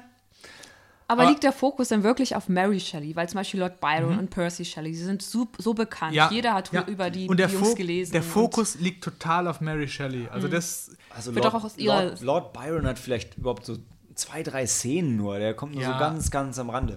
Also wenn du Lord Byron nicht kennst vorher, so wie Moa, dann ähm, weißt du hinterher nicht, dass der wichtig war. Also denkst du, aha, der hat auch irgendwas geschrieben. ja Aber- doch, also das kommt schon rüber, aber nee, ich bin rausgekommen und zwar nicht so. okay, alles klar. der Fokus liegt eindeutig auf ihr und Ja. auf, ihre, auf der Beziehung zwischen Shelley und ihr. Ja? Und die anderen Figuren treten auf in den ihr Leben und es wird auch die Rolle ähm, eingenommen, die die in ihrem Leben gespielt haben, aber der Fokus liegt definitiv nicht auf deren Geschichte und auf dem, was die halt in der Zeit dargestellt haben, sondern auf ihr. Was ja auch wirklich sowas ist. Ich zum Beispiel, ähm, ich kannte halt die, den Titel und ich wusste Mary Shelley Frankenstein und so, aber ich wusste gar nichts von ihr, null. Und ich fand es einfach geil zu sehen, was die Frau halt durchgemacht hat und gegen was für Widerstände die halt angehen mussten, dass die halt trotzdem Erfolg hatte, was ja nicht natürlich war in der Zeit halt. Ja. Aber hatte sie wirklich Erfolg? Weil ich kenne zum Beispiel von den Bronte-Schwestern, die haben ja auch zu Beginn all ihre Werke unter männlichen Pseudonymen äh, herausgebracht, weil es einfach in der Zeit so gang und gäbe war. Genau. Und ich weiß, dass Percy Shelley zum Beispiel sich auch sehr stark für die Rechte der Frauen eingesetzt hat. Das war nämlich der Punkt. Genau das und ähm, weil sie halt für sich selber Erfolg hatte, was am Ende des Films auch so abgeschlossen wird. Und das war halt was Besonderes in der Zeit, weil ihr Mann auch gesagt hat, der hätte auch den Credit nehmen können und sagen können, das ist schon meine, aber der hat wirklich aktiv dafür geworben, dass es ihre Geschichte ist. Aber erst ganz zum Schluss. Also, Ja, aber wir, das war ganz wir, am Ende. wir nehmen jetzt schon krass das Ende vorweg, weil du hast bis zur letzten Szene hast du gedacht so, boah, er nimmt, behält doch den Credit für sich und ist ein Arsch, weil auf einmal war er weg und dann gab es halt, gab's halt eine Szene am Ende, wo es aufgelöst wurde. Aber das ist halt von der Dramaturgie vom Film halt passend gewesen. Ja, ja, aber ich rede ja jetzt auch wirklich von dem Film. Also nicht, das meine ich, jetzt, das ist, jetzt auch keine Kritik an dem Film, das ist nur, das machen wir jetzt ein bisschen kaputt vielleicht, wirklich.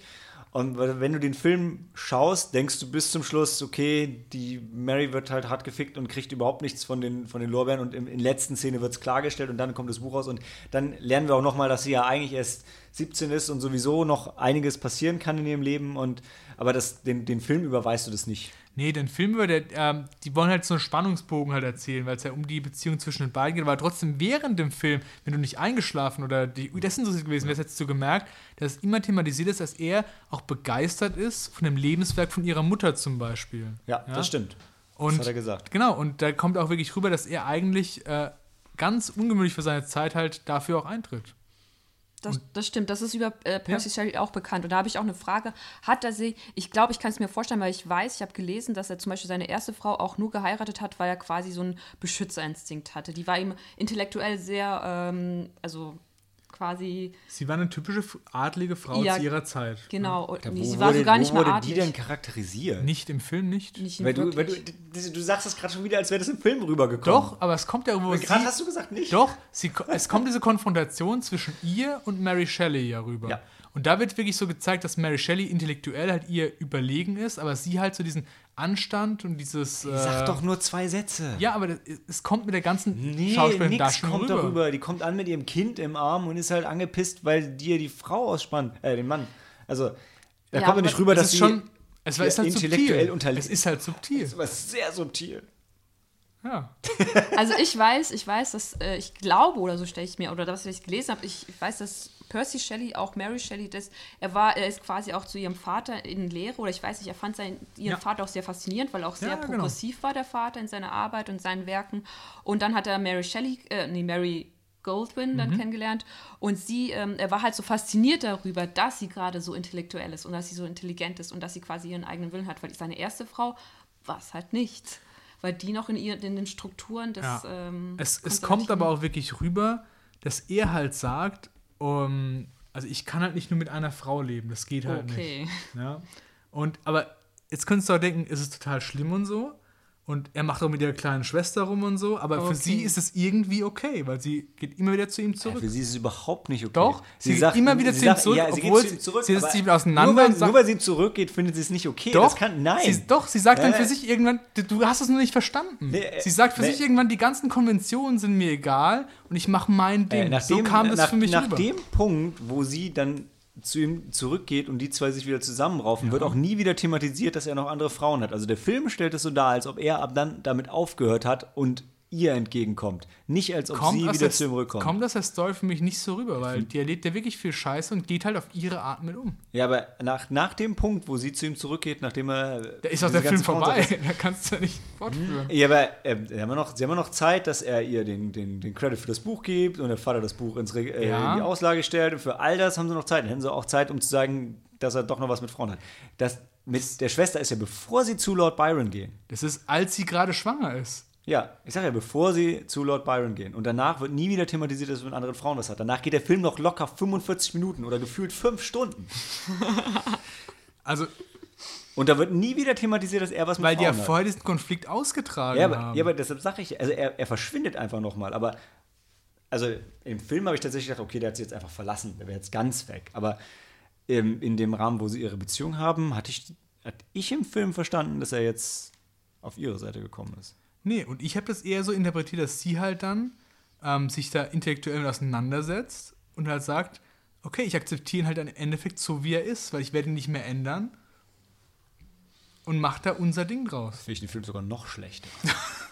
Ja, aber man muss ja den Film auch im historischen Kontext sehen. Und damals war zum Beispiel das 17 das heutige 30, sagen wir es mal so. Ja, das stimmt. Ist das stimmt. wirklich, ja. Und ähm, ja, und dann hat man auch früh geheiratet. Und ich weiß auch, dass Oder auch Lord nicht. Byron und Lord Byron und Percy Shelley auch ihrer Zeit voraus waren und auch gen generell von ihren Ideen und ähm, von ihrem Gedankengut waren sie weit, weit ihrer Zeit voraus. Und ich, ich dachte immer, dass Lord, äh, nicht Lord Byron, der war schon so ein kleiner Frauenheld, obwohl, ja. Äh, und, äh, aber Percy Shelley hat sich doch sehr für ähm, generell so für, für, das, ähm, für das einfache Volk eingesetzt, obwohl er aus einer adligen Familie kommt. Das kam sich im auch, Film gar nicht rüber. Das wird Okay. nur thematisiert. Das haben sie ausgespart. Das ja. haben Na sie gut, ausgespart. Ja. Kann ich auch verstehen, weil der Film sich auch primär auf Mary Shelley fokussiert. Ja, genau, weil du siehst halt auch sehr oft, er ist halt unterwegs und dann ist sie halt mit ihren Gedanken und so auch alleine und vielleicht engagiert sie sich, wo unterwegs ist halt fürs Volk, das kriegst du halt im Film nicht mit. Weil ich würde also so, äh, weil Shelley war selbst so, so ein, eine Art Vorreiter des Sozialismus und deshalb war, hat er sich, Daniel. Ihr müsstet Daniel gerade sehen, wie er strahlt, weil Sozialismus genannt wurde. Ich finde aber, das wärmt mir das Herz, dass ich den Film geil fand und ihn auch mochte und sie mochte, ohne das zu wissen, ja. Und jetzt macht das alles Sinn. ich, ich, ich, ich kenne halt mehr aus seinem, also ich kenne ihn besser als zum Beispiel Mary Shelley und ich weiß so, was er so quasi so in seinem Leben so vollbracht hatte und voll- vollbringen wollte. Und ich bin auch davon ausgegangen, dass er, er hatte halt dann auch jung geheiratet. Ich glaube auch aus Trotz gegenüber seinem Vater äh, hat er seine erste Frau dann geehelicht und es ist ähm, und die hat sich ja dann auch Spoiler umgebracht. Und ich weiß, ich glaube, in diesem Film ist es auch so. Ja, genau so. Ja. Und dann hat er aber quasi ihre, seine wahre Liebe ähm, kennengelernt. Oder Mary Shelley. Naja, er hat sie, er hat erst Mary Shelley kennengelernt, dann hat sich seine Frau umgebracht, wegen Mary Shelley. Shelley. Ja. Aber ja, es war so Total ähnlich. schön, total schön. Ja. Dramatisch einfach, dramatisch. Ja. Nicht schön, aber dramatisch. Und der wird, das war langweilig. Und das war langweilig. Das war überhaupt Ich nicht mein- langweilig. Mann. Ich, ich, ich, ich kenne doch, äh, also ich habe über, über das Leben von Percy Shelley gelesen und auch über das von Lord Byron und die haben ja auch quasi im gleichen Umfeld so ähm, Ja. agiert und das klingt alles super spannend und ich, deshalb kann ich mir gar nicht vorstellen, dass so ein Film so langweilig sein kann. Ist er auch nicht. Ich auch nicht gedacht.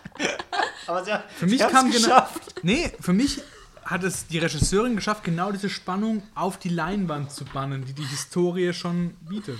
Okay. Ich glaube, Sam ist gerade auch ein bisschen am Einschlafen.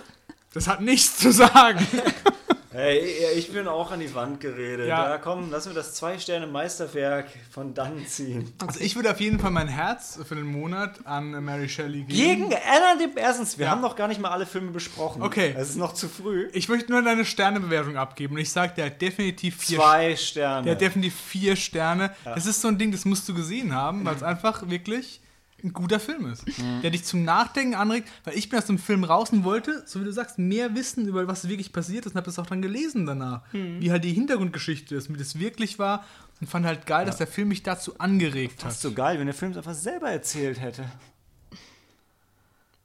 Also ich bin bei vier Sternen. Never ever.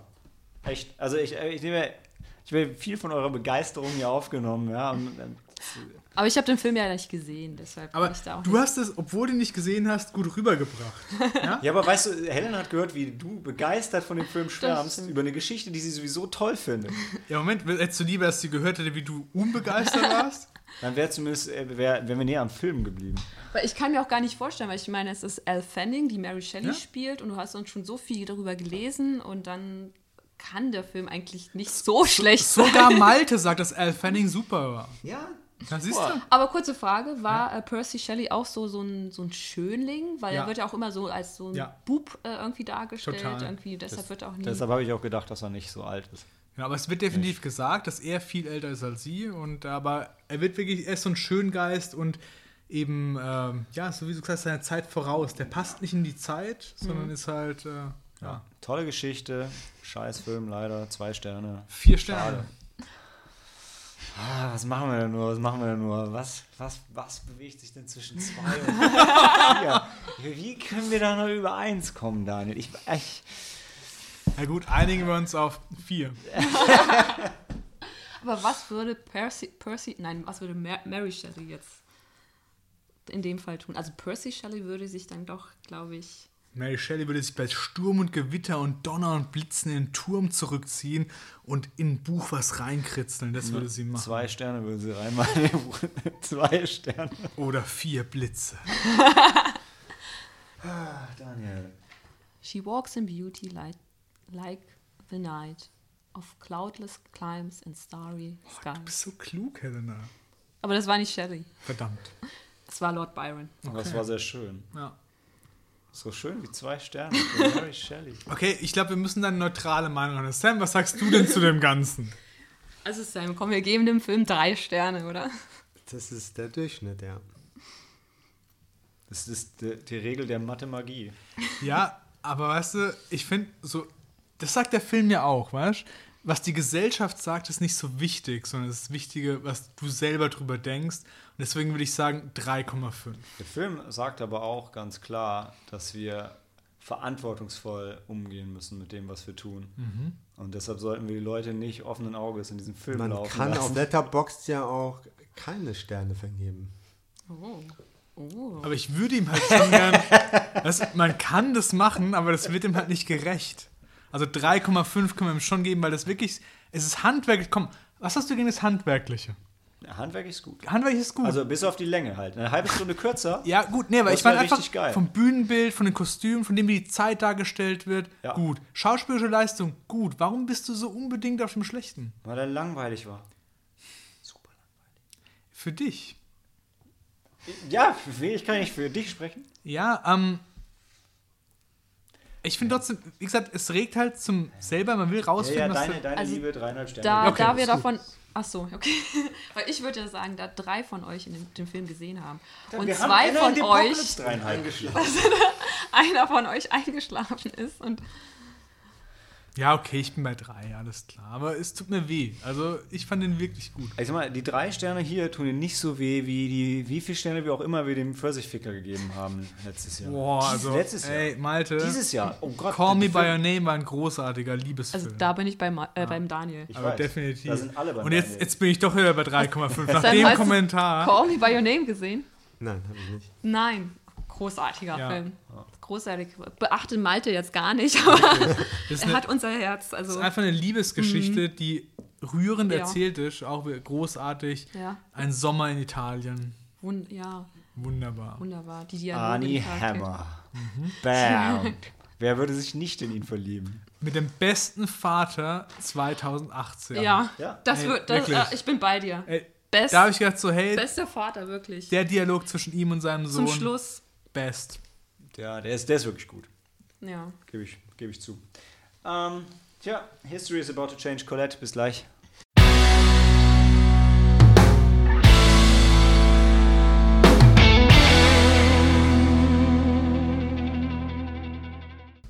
Colette. Und nochmal, ähm, ne, drei Sterne ist eine Empfehlung.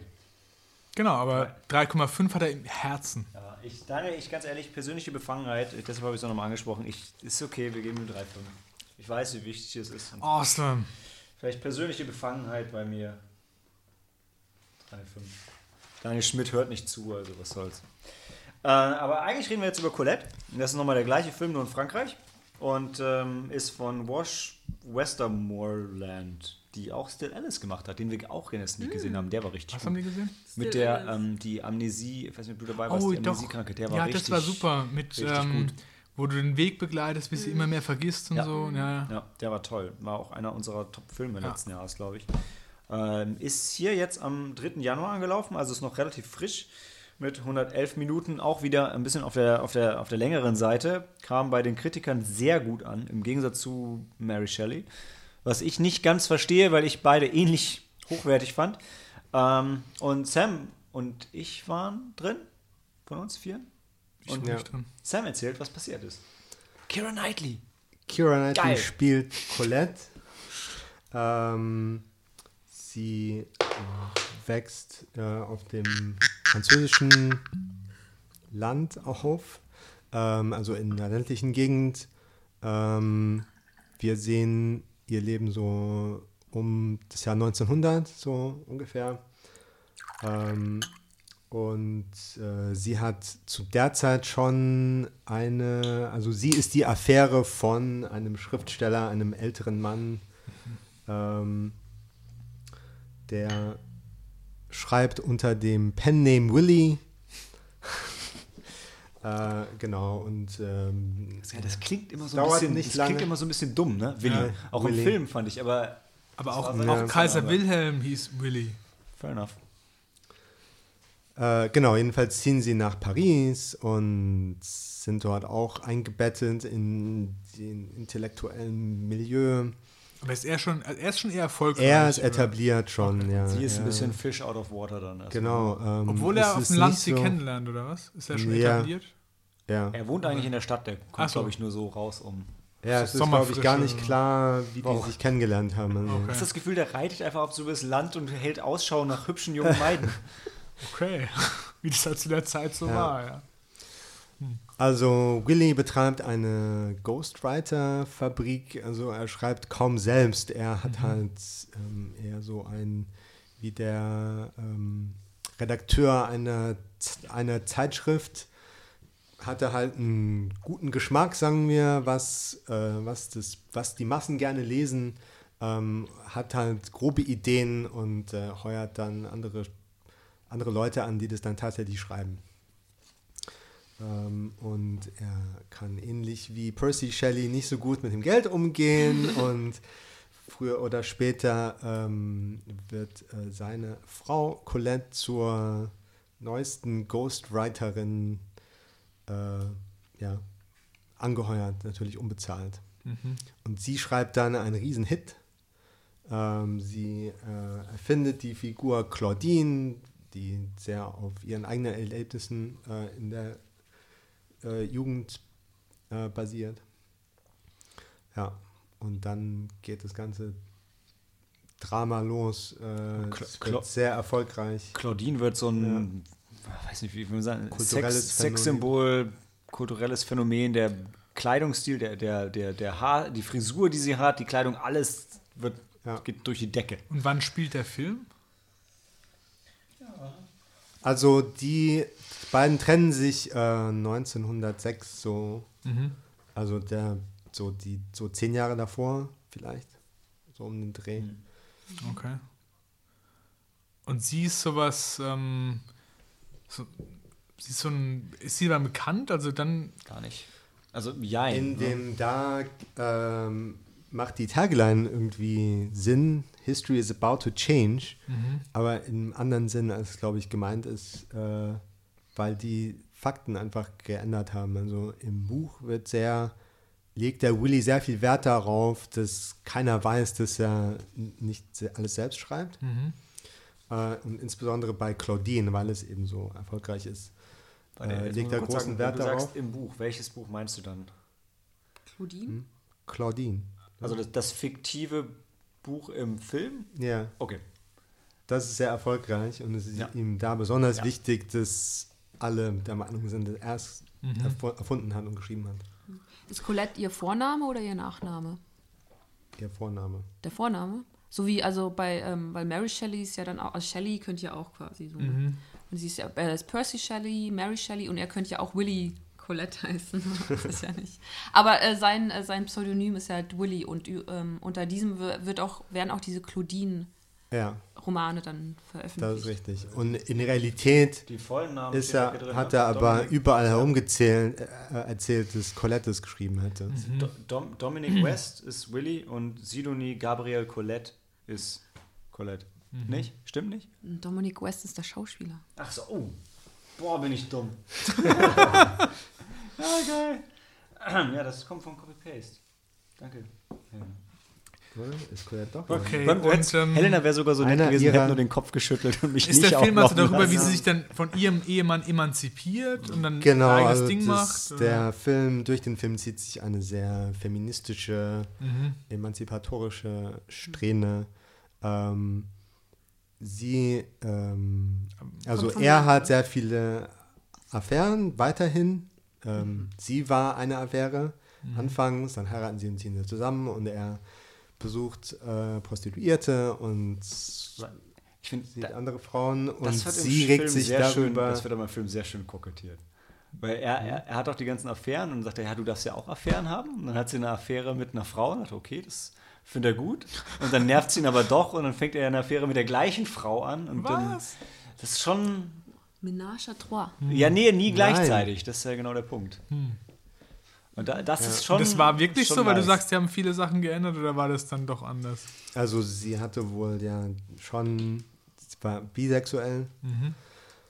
Ähm, aber später hat sie dann eine etwas längere Beziehung mit einer ähm, Lesbe, die sich als Mann, also ähm, eher versteht, und sich auch entsprechend anzieht zu einer Zeit, wo das verboten war, sich als, ähm, als Mann anzuziehen, wenn man Frau ist.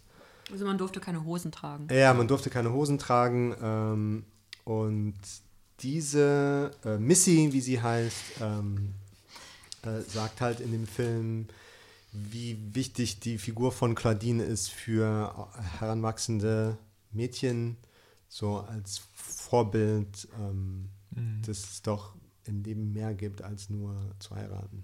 Was war denn Missy noch? War die nicht irgendwie adlig und deshalb durfte Ja. sie so. Ka- Sie war halt äh, aus reichem Haus und äh, war sozusagen unantastbar in der Hinsicht. Okay. Okay. Ich möchte echt, ich wollte, seit ich mir die, ähm, das IMDb-Trivia angeschaut habe, möchte ich irgendwie, wer, wer das geschrieben hat, der möchte irgendwie rechts und links das Ding um die Ohren haben. Helena hat es ja gerade schon gesagt, ich finde es geil, auf IMDb heißt es, according to Kira Knightley, it was illegal for women to wear men's clothing in that time period in France. Also ob Kira Knightley so die, die Koryphäe der Historienforschung in Frankreich wäre. So ein Quatsch. Das ist doch keine Quelle, auf die man sich bezieht bei sowas. Der hat ja. recherchiert. Ja, Bei Wikipedia. IMDb, IMDb war nicht so ergiebig äh, an der Stelle. Ja, jedenfalls ähm, ähm, erfindet der Film halt äh, äh, Drama, wo es tatsächlich keinen gab. Also die echte Colette hat sich, hatte kein Problem damit, dass ihr Mann, also mit einer offenen Beziehung. Ähm, und wie gesagt, äh, es wussten alle eigentlich, dass sie das geschrieben hat. Das hat der, ihr Mann auch so äh, stolz, aber äh, stolz auf sie. Ähm, Das ist wirklich ganz anders. ja. Das ist schade. Was halt tatsächlich, also, aber er hat auf das, er hat halt das, das Copyright und darauf hat er bestanden. Und da gab es dann wirklich dann einen Konflikt, wo sie sich dann getrennt haben. Was halt aber auch noch krasser ist, wenn er offen damit umgeht und sagt, sie hat es geschrieben, aber ich habe das Copyright. Aber ja, schwierig. So wie Star Wars. Hm.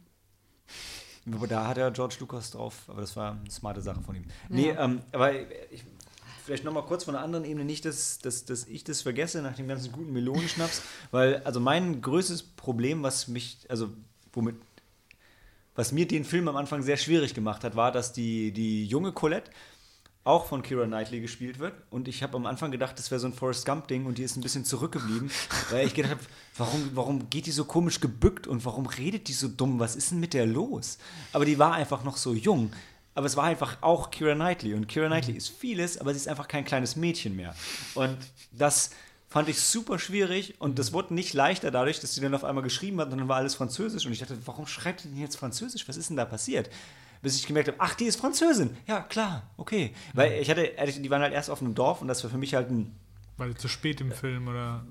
weiß ich nicht genau, aber das war für mich halt ein nondescript kleines Dorf und dann waren sie in Paris, das wurde halt gesagt. Und dann, dann schrieb sie auf einmal Französisch, aber es reden die ganze Zeit halt alle Englisch. Und hab ich, ich habe es nicht gecheckt. Okay. Ähm, und mit der Zeit wurde Colette älter und dann hat die Rolle auch immer mehr zu Kira Knightley gepasst, bis es zum Schluss für mich ein super Match war. Aber auf dem Weg dahin, gerade am, am Anfang, fand ich das richtig schwierig, weil das kleine Dummchen kann sie einfach nicht mehr spielen. Dafür.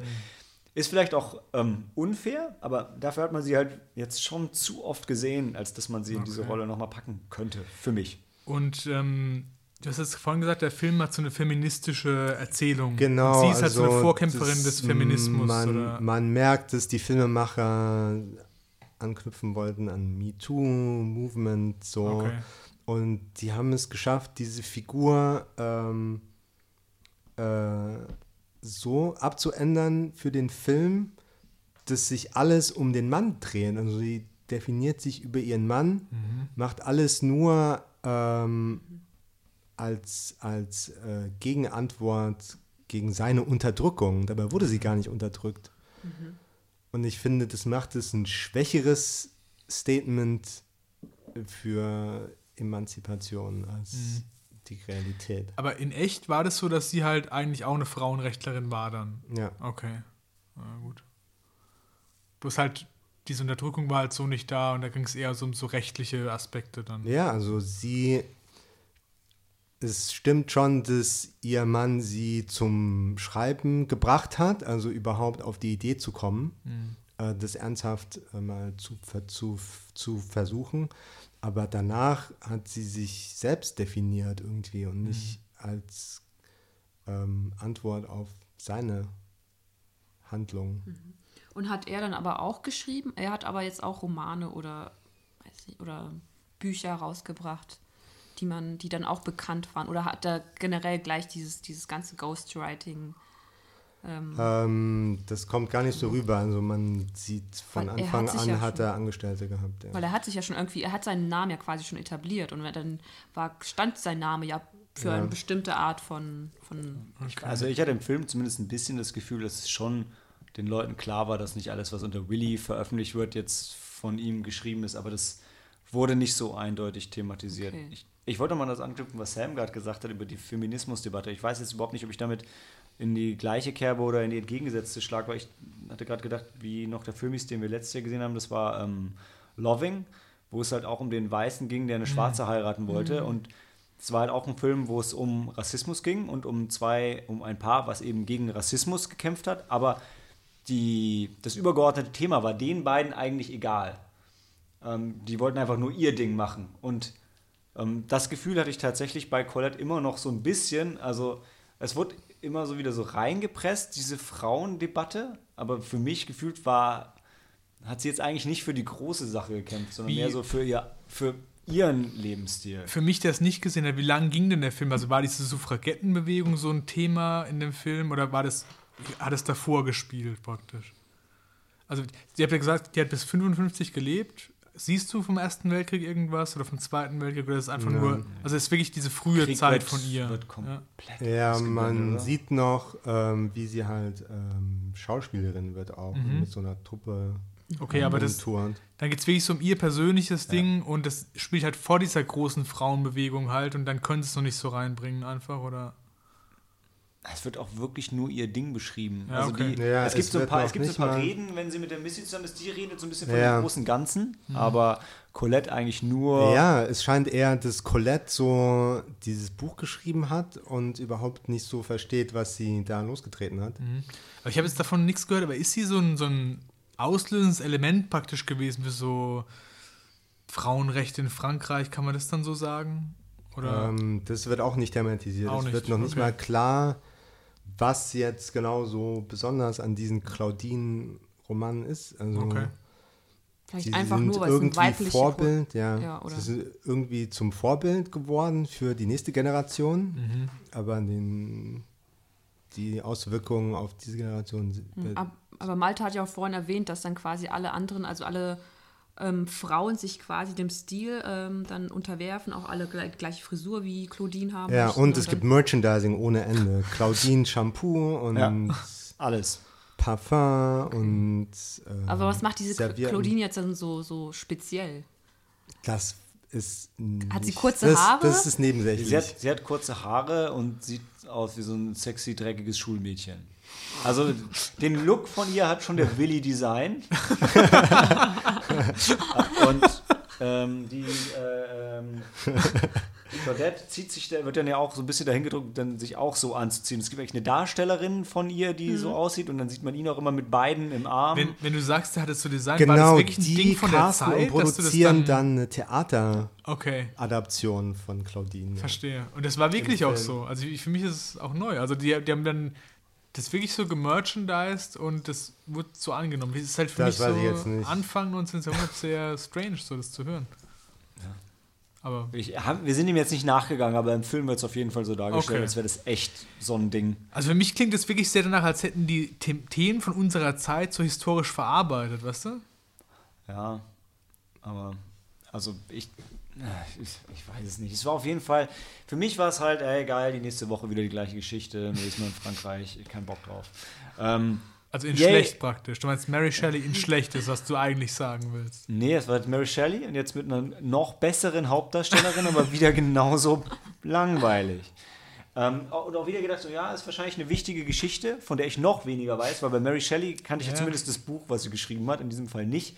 Ich, Helena, äh, korrigiere mich gerne, ich kenne auch niemanden, der die Bücher gelesen hat. Hast du davon was gelesen? Claudine? Nee, nein. Ja, Colette, also- von Colette habe ich auch nichts gehört. Weil ich hatte auch mit, mit Maike noch gesprochen, die ja gefühlt eigentlich alles gelesen hat und die meinte auch so, nee. Nee. Und da hat er gedacht, also nachdem sie dann ein bisschen nachgeforscht haben, so, ja, habe ich schon mal irgendwo von gehört. Vielleicht ist es echt in Frankreich und in den USA irgendwie mehr ein Ding, ähm, dass nur wir ignoranten Deutschen davon nichts gehört haben. Aber ich. Nee. Aber schön, hey, wenn jetzt alle das dann wissen und dann ist cool und es ist auch ein dreckiges Schulmädchen ist, ja, haben wir alle gewonnen. Da sagen wir zwei Sterne. Kira Knightley halb oben ohne. Halb Sache. ohne. Ja. Also, also Und Hosen links unten. oder rechts, ja. Eins Ja, die, die. Ich Hosen war machen links oder aus. rechts? Also Ich glaub, Hosen war an einer. Frau sind halt schon sexy. Links. War schon nice. Ist halt schon so ein Ding. Ja, aber trotzdem äh, haben mich jetzt nicht ähm, umgehauen. Aber die Kritiker insgesamt fanden es super. Also Rotten Tomatoes zumindest war 87%. Jetzt doppelt so gut wie Mary Shelley, plus nochmal X. Äh, und auch die Fans fanden es besser als Mary Shelley. Äh, auch fast doppelt so gut. Ähm, Die Masse Aber kann auch irren. Liegt ja. das dann? aber im, im, im Sozialismus, Daniel, was ist denn da los? Ja, es kommt halt gut an, wenn man sieht, wie eine Frau ihren Mann so richtig äh, Ja. beschimpft und der dann mit dem, mit dem Schwanz zwischen den Beinen wieder zurück, äh, wieder an, angehechelt kommt und sagt, ich tue alles, sag, was du, was ich tun muss, um das wieder gut zu machen. Das, das stimmt. Sie hat schon gegen den, den Willi hat sie schon rund gemacht am Ende, anders als bei Mary Shelley. Ne? Da äh, sind die mehr zusammengekommen. Das hat es auch nicht gebraucht. Was? Es braucht nicht immer diesen Hass, sondern man kann auch zusammenkommen Nee, und gemeinsam was also erreichen. erzählen ja beide die Geschichte, wie sie war. Ja, okay. Alles klar. Ja, also Feminismus auf Kosten der Männer gewinnt. Aber der Willi hat es jetzt aber auch nicht besser verdient gehabt. Glaube ich. So wie er dargestellt Ja. wurde. Ja. Warum war er unsympathisch als Percy Shelley? ja, übergewichtig. Er, war, Für den Anfang. er war optisch unsympathisch. Naja, weiß nicht, nicht. Er war, ne, waren schon beide arrogant. Da, waren die sich, da haben sie sich nicht viel gegeben, haben beide mit anderen Frauen rumgehurt, haben sich auch nicht viel gegeben, haben beide die Werke ihrer Frau nicht veröffentlicht. Also, war nur eine war halt Nee. Franzose, deshalb ist er halt unsympathisch. Ja, Ja, okay. Aber sie ja auch. Also, also was sagst du, Malte? Oh, jetzt haben wir halt, jetzt haben wir halt, jetzt haben wir halt Mary Shelley dreieinhalb gegeben, ne? Ähm, dann können wir, können wir Colette halt nicht mit zwei nach Hause jagen. eigentlich. doch. Kann man schon machen. war historisch viel weniger akkurat. Hat äh, eine, schlechtere, eine schlechtere feministische Message draus Keira gemacht. Knightley. Was Sam Keira sagt, Knightley. überzeugt mich. Ich meine, ich war ja auch nicht begeistert. Aber ich war, ich war bei Colette, sorry, ich war bei Colette besser unterhalten als bei Mary Shelley. Wegen Kira Knightley, weil du die halt magst. Ich mag auch Elle Fanning. Das Okay. war nicht das Problem. Und äh, ja. Also wenn du sagst, du bist neutral der Meinung, dass der besser war für Ja, dich. das war unterhaltsamer, weil die sich halt andauernd gestritten haben. Hm. Wohin- Wohingegen Mary und Percy so intellektuell gechillt. ja, der Willy war nicht so richtig intellektuell. Ne? Mit dem konntest du nicht so, Philosophie war da wenig. Colette. Das ist die echte Colette. Uh, Die echte Colette. schon. Ja. Hat schon was, ja. Ja, ja. Die hat so ein ägyptisches, so eine Ägypten-Show gemacht. Eine Ägypten-Show. Ja, Okay. das wäre so, Das ist Kleopatra. wie Magic Mike XXL hatte die auch äh, themed Shows. Nee, der, der die Mumie Moulin gespielt. Rouge. Ja. Ah, okay. Also wirklich Moulin Rouge? Als die beiden sich 1907 im Moulin Rouge Tatsächlich. bei der Das haben wir auch gesehen, ne? Ja. Okay. Ja, Sam, Sam Haben die auch so Burlesque-Sachen drin? das war doch zu früh, oder? Zu früh? Weiß ich, zweieinhalb? Höchstens. Ja, ja passt. Ja. Ich weiß, von mir aus auch, wenn du, wenn du ja sagst zwei, gehe ich auch bei zwei mit. Zwei. Ich gehe aber Mary Shelley bei zwei mit, aber Ich bin auch bei zwei dabei, ich habe nicht gesehen. mega. Deine Stimme zählt. Wie im Kommunismus. Ja, wow, super. Da haben wir jetzt zwei historisch akkurate Filme dargestellt und jetzt geht's endlich, endlich geht's nach Atlantis mit Aquaman.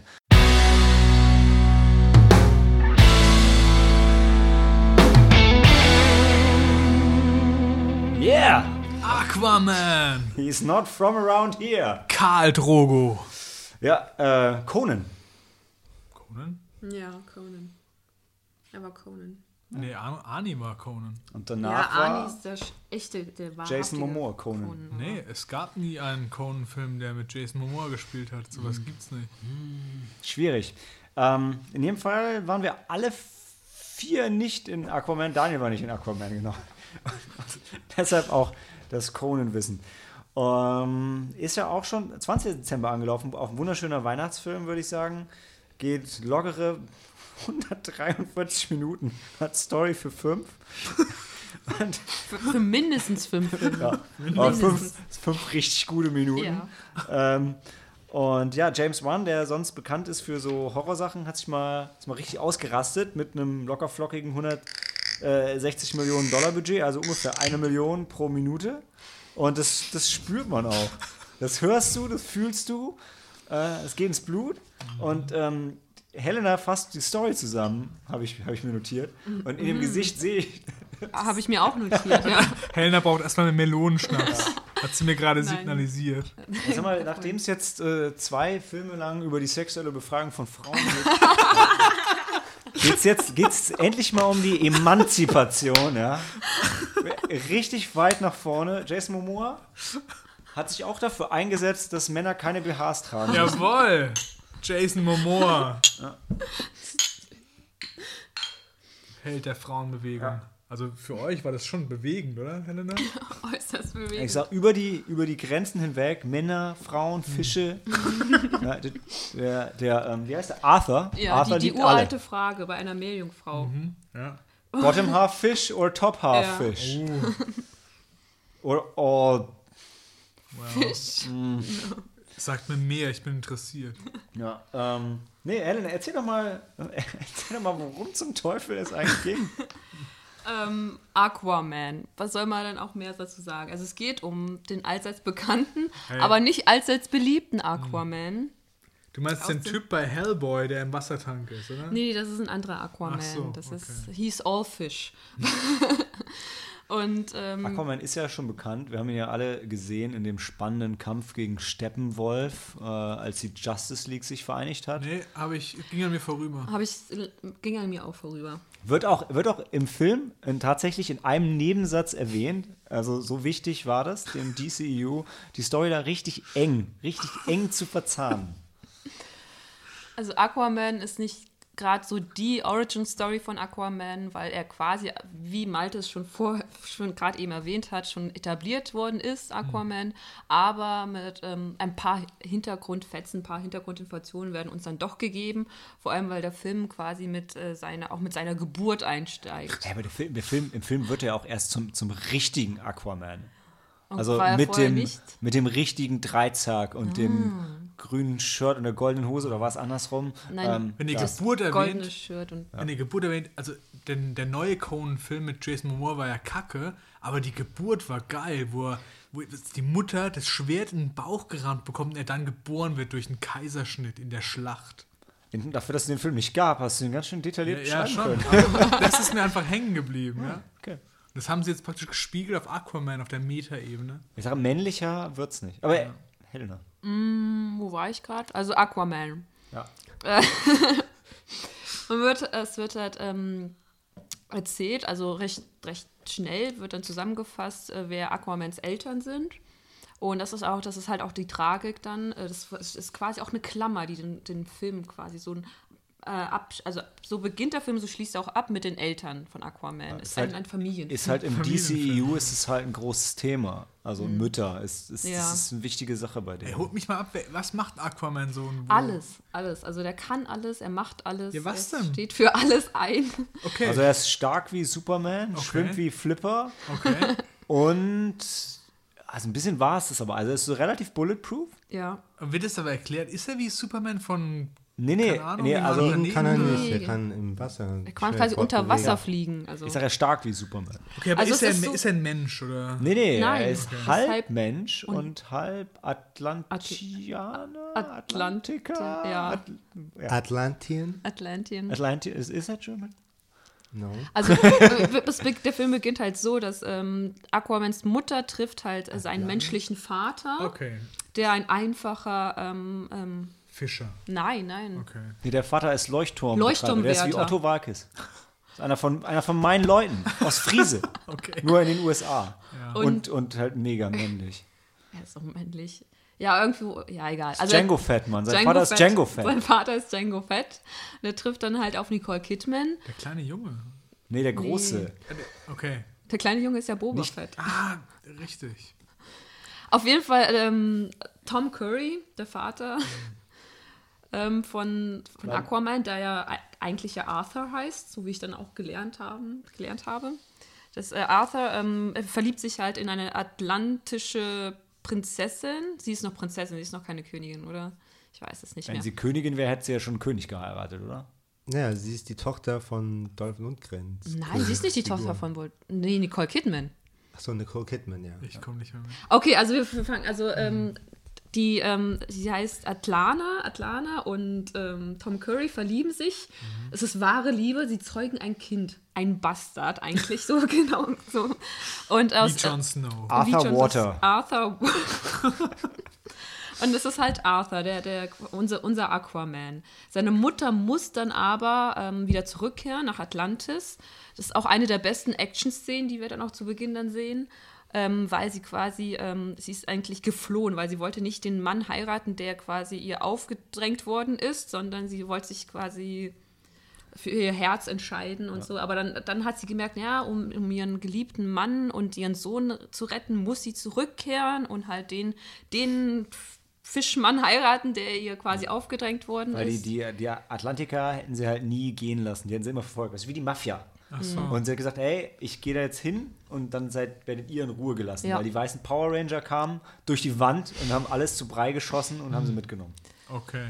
Naja, auf jeden Fall, das, ähm, dann verschwindet seine Mutter und das traumatisiert Aquaman auch. Ähm, Er So wirft sich das selber vor. Er denkt halt, seine Mutter wäre gestorben, Ja. weil er geboren weil er wurde. geboren worden Ah, ist. okay. Er ist der Grund.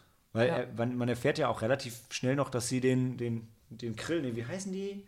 Den Trench. immer, den Trench. Zum Fraß vorgeworfen Ja. wird, ja. Die Trench, das sind diese Fischmänner aus Castlevania. Aber ist es dann doch so eine Origin-Story? Er weiß nicht, wer er ist und findet es dann. Ja, Doch, doch, doch, total, er weiß. ist. Es Also ist ja schon- Post ähm, Justice League. Also, ich habe er- keine, ich habe Justice League nicht gesehen. Ja, er ist schon mega Aquaman. Okay. Er ist nur noch nicht Aquaman, Aquaman. Aber wenn du sagst mit seiner Mutter und so, das ist dann eine, so eine Rückblende, oder? Ja, ja, das sind immer Rückblenden. Also Okay. zu Beginn siehst du halt, wie die Mutter und der Vater sich kennenlernen und wie er geboren wird und wie sie die beiden dann verlässt. Und dann steckst du halt voll ein in Aquaman. Okay. Dann bist du halt in diesem und bam, U-Boot, russisches U-Boot Genau. und dann gibst du auf die Fresse. russisches U-Boot, Piraten, äh, dann kommt Aquaman. Ähm, halt oben ohne, nur mit seiner Jeans bekleidet. Das ist hängen und, und geblieben. das ist hängen geblieben. Und dann Und kriegst, mit du, dem- kriegst du kurz eine völlig komisch irrelevante Backstory von seinem Gegenspieler, den du nicht kennst, und seinem schlecht, Vater, der ja. dem Messer gibt, weil er das von irgendwem seinem Vater gekriegt hat in Das war ein bisschen, Krieg. genau, weil dann, dann, dann sind da diese Piraten, dann der eine Pirat zieht dann halt sein, also sind, zieht dann sein Der Helm Pirat aus. ist eigentlich total unwichtig. Eigentlich schon. Die eigentliche Handlung geht um die Atlant... Die Atlaner wollen in den Krieg ziehen Nicht gegen die die, Atlan. Ja, So, eigentlich. danke, Sam, jetzt bin ich abgeholt. ja, also gegen wir werden. die Überwassermenschen. Die Surface Dweller. Also die Surface Dwellers. Mhm. Äh, und Aquaman muss es halt auf, muss den Krieg verhindern. Warum muss Aquaman den Krieg verhindern? Der Krieg ist nie gut, Krieg, schlecht. weil die Atlaner wahrscheinlich gewinnen würden. Das würden sie auch. Ja. Ich meine, ähm, Okay. Aber dann, keine Ahnung, würde dann nicht Superman und Batman und Die sind sowas alle aus dem. Dickicht kommen, Superman- wenn der Krieg wirklich losgehen Jetzt glaube ich, äh, ich weiß nicht, ob. Doch, der Superman spielt. ist doch tot. Nee, nee, nee, der Film spielt ja nach Justice League. Das heißt, Superman lebt wieder. Hey, what? Superman ist ja gestorben in Batman wie Superman, wo wir total überrascht waren, dass er danach wieder gelebt hat. Ich habe das alles nicht gesehen, Mann. ja, ich sag's dir, wie es ist. Also Superman leben alle. Wonder Woman, Superman. Ach, Superman ist gestorben, Mann. ja, aber dann lebt er halt wieder.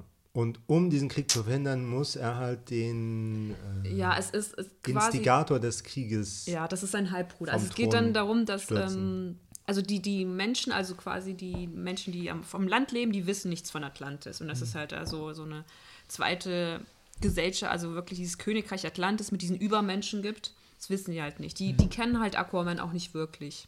Ein paar Leute schon, aber das sind so die Hardcore-Fans. Ja. Und ähm, dann kommt halt ähm, Ariel, ich habe ihren Namen schon wieder vergessen, sie hat halt rotes Haar und ein Mera. Mera. Das ist die kleine Piper aus Drive Angry. Bam! Wow. geschafft. Nicolas Cage hat sie groß gemacht.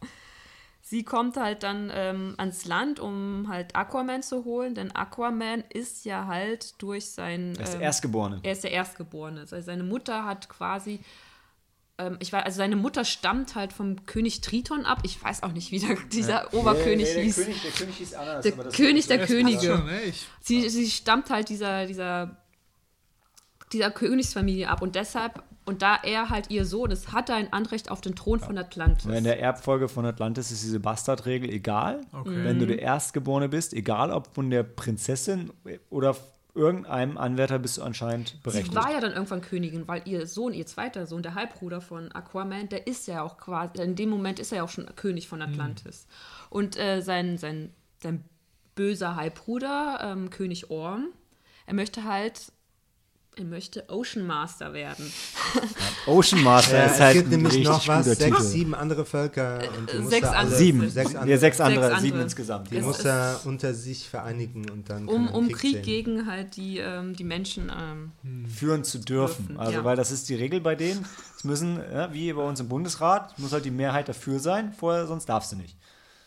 Das habe ich nicht äh, verstanden. Warum muss er denn wirklich die Zustimmung der anderen? Weil ich, es doch- kann ihm doch egal sein, ob Ja, die Trench dann, zustimmen oder nicht. ich glaube, es ging so ein bisschen darum, dass, dass, dass du sonst auch nicht stark genug bist. Also wenn er du ist jetzt doch stark genug.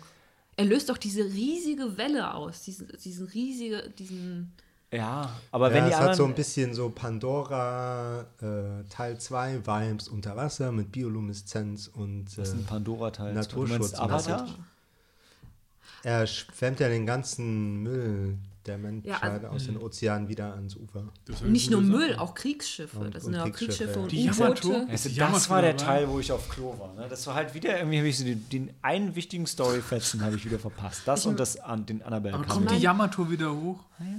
Ich meine, dann äh, er trifft sich da so, äh, König Orm trifft sich halt mit dann äh, König Dolph Lundgren und ähm, die besprechen das ja hier, wir müssen gegen die Menschen vorgehen, okay. Können wir, können wir erwähnen, dass die einen auf Seepferdchen reiten und die anderen auf Haifischen? Ja, was ist wohl die bessere Armee? Aber Seepferdchen oder ja. Okay, Nichts nicht Pferd. Hochgezüchtet zu Ja. Kampfrössern. Aber Ja. ein großes Seepferd oder ein Haifisch? Außerdem und der König reitet auf einem Mosasaurus und der andere auch auf einem Seepferd, ja? Jetzt mal ganz im Ernst. Du bringst doch nicht ein Seepferd zu einem Haifischkampf. und das sind Haifische, die Aber brüllen. es ist ja auch kein Kampf. Ja, ist ja kein Kampf, die Es wäre auch treffen kein sich. Kampf, Haifische gegen Seepferdchen. Es wäre ein am Ende des. Tages haben sie alle sowieso Energiewaffen. Also Genau, also die treffen sich halt dann, der König Dolph Lundgren und King Orm. Und dann meint er noch, ja, okay, ich bin auf deiner Seite, lass uns gegen die Menschen Krieg führen. Okay, dann werde ich den Menschen ein Zeichen senden und Mhm. dieses Zeichen kommt dann in einer riesigen Welle. Das ist quasi wirklich, das äh, Die New York verschlingen. nicht nur New York, ich glaube auch Teile Südamerikas Passend oder dazu so. bin ich halt auf Klo gegangen. Also ich dachte, die, ich glaube, soll- die komplette weltweit Ostküste dann- von Nord- und Südamerika. Habe ich das verstanden.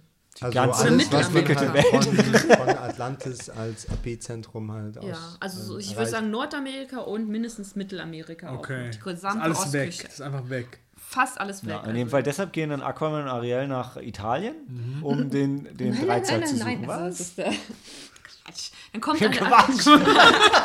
Nein! Bisher hat das alles Sinn gemacht für mich, okay? Sie machen erst Indiana Jones Ausgrabung in der Wüste. Ach so. Ja, das war- Ariel. ach, ach, das wie, war- wie ist Ariel in der Wüste so mit Ach, die Wüste Fisch war gar nicht. oder? Wie sind die denn von der Nee, Wüste nach Italien gekommen? Ich dachte, sie wir wäre nennen sie Ariel. nur Ariel, Die weil sind, wir ähm, nicht wissen, wie sie wirklich Ach heißt so. und rote Haare haben. Okay. ja. Da, da habe ich irgendwie ausgebildet. Waren, wie sind die von der Wüste nach Italien gekommen? Aber außerdem haben wir vergessen, dass das Über zwei. den, zwei- über den roten Strich auf der Naja, Landkarte. wir haben auch den Naja, Pit of auf. Fire schon noch. Ja. Libyen, genau. Libyen war italienische Kolonie und Libyen hat viel Wüste. Ja, also aber spielt okay. ja zur heutigen Zeit. Also, Jetzt bin ich das raus. Also Das erstmal, letztes Jahr passiert. erstmal, also erstmal gibt es dann halt den Zwischenboss. Also Aquaman muss jetzt einmal gegen, gegen King Orm kämpfen im Mhm. Ring of Fire, ja. ja. Im- Weil unter Wasser? Unter Wasser. Ja. Aquaman kehrt dann quasi Ja, zurück. Und Aquaman hat auch mega Bock drauf, Mhm. hat aber halt vergessen, oh scheiße, ich war die ganze Zeit an Land und der andere die ganze Zeit unter Wasser. Hm. Vielleicht bin ich gar nicht so der geile Kämpfer unter Wasser, im Gegensatz zu dem Typen, der halt immer unter Wasser war. Hm. Und dann verliert er so ein bisschen. Und wie ist der Ring of Fire da drin? Das ist halt The so Ring of Lava. Fire. Lava, Ja, und dann okay. gibt es halt so eine Tron-Szene und dann geht's nach, in die Wüste. Dann geht's in die Wüste. Weil das Dumme ist, was, was mich bei dieser Kampfszene so ein bisschen abgefuckt hat, war, es wird halt wirklich so dargestellt, wie ich gerade gesagt habe, dass Aquaman wahrscheinlich unterlegen sein wird, weil er ja nicht die ganze Zeit unter Wasser war, bla bla bla bla bla. Aber am Ende fand ich, in diesem Kampf waren die zwei absolut gleichwertig, wenn nicht sogar Aquaman besser und er verliert nur, weil sein scheiß Dreizack zerbricht. Und wenn der Dreizack so toll ist und von seiner Mutter ist, warum zerbricht er dann einfach? Das ist doch. Ein Patzer gewürfelt, 20. Ja, aber, aber alle haben ja schon vorher gesagt, ah, du schaffst es nicht, du schaffst es nicht, weil du so schlecht bist, nicht weil dein Dreizack so schlecht ist. Sie haben sogar noch gesagt, aber dein Dreizack ist mega geil, weil das der von deiner Mutter ist der beste Dreizack, den wir haben. Ja, der aber einzige Orm hat ja Dreizack, der besser ist, den wir nicht haben. Achso, aber der Orm hat doch den Dreizack von seinem Vater. Aber der Vater ist natürlich stärker als die Mutter. Das wissen wir nicht. Das wissen wir, weil der Vater halt nie vorgekommen ist. Wir Ja, wissen halt ja, auch aber nicht. das fand ich halt nur komisch, weil alle sagen, boah, dein Dreizack ist so geil, aber du bist nicht geil und er verliert aber nur, weil sein scheiß Dreizack zerbricht. Da war die Logik mal ganz Da, da war die Logik ganz unten. Ich An- verstehe schon. Ansonsten war das top. Dann fliegen sie raus und irgendwo ist noch Lava und dann hören sie Toto und landen in der Wüste. Und dann landen sie in der Wüste. macht alles Sinn, alles das ist quasi logisch. wirklich so Indiana Jones und Uncharted in einen. Sie sagen sogar, this is uncharted territory und bam ist Nathan Drake. Genau, da. dann geht es halt weiter nach. Äh, Jetzt aber ernst, wie sind sie aus der Wüste nach Italien gekommen? Das habe ich wirklich verschlafen anscheinend. Oder gelacht. Oder war irgendwie wieder auf Klo. Ich war einmal auf Klo.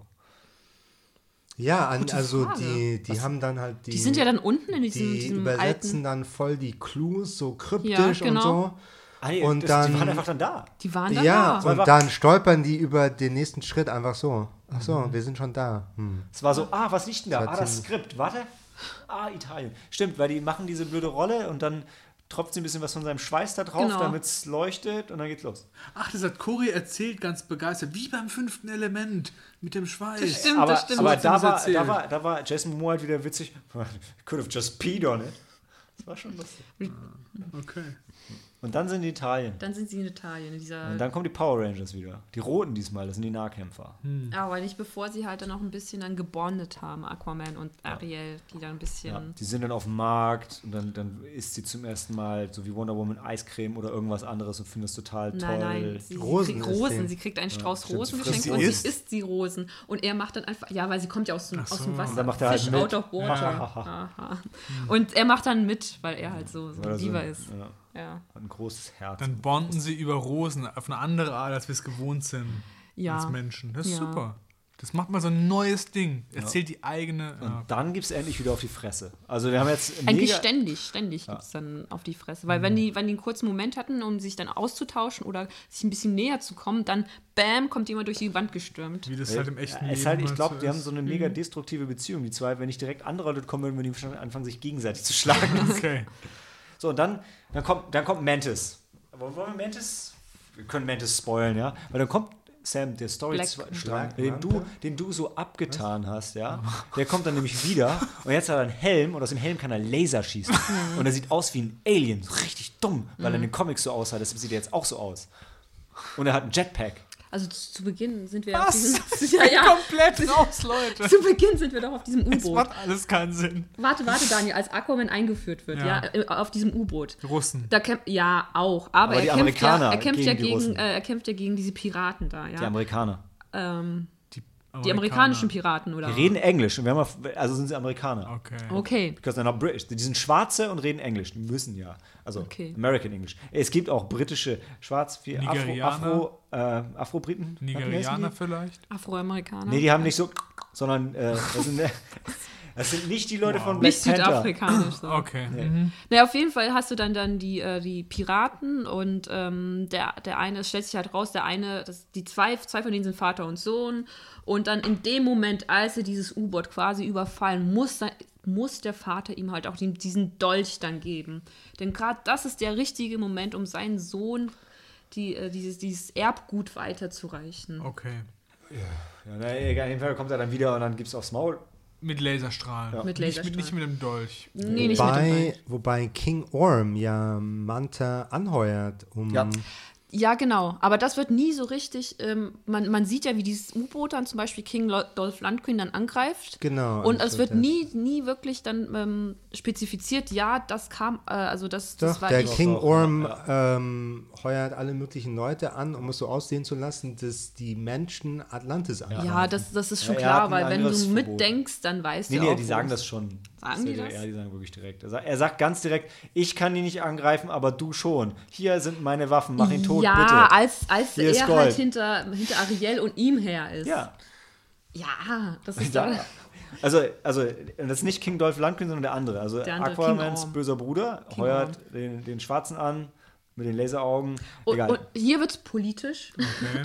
Denn Aquans böser Mo Bruder ist so weiß, wie ein Mann nur weiß sein kann. Ja. was Okay. er weiß.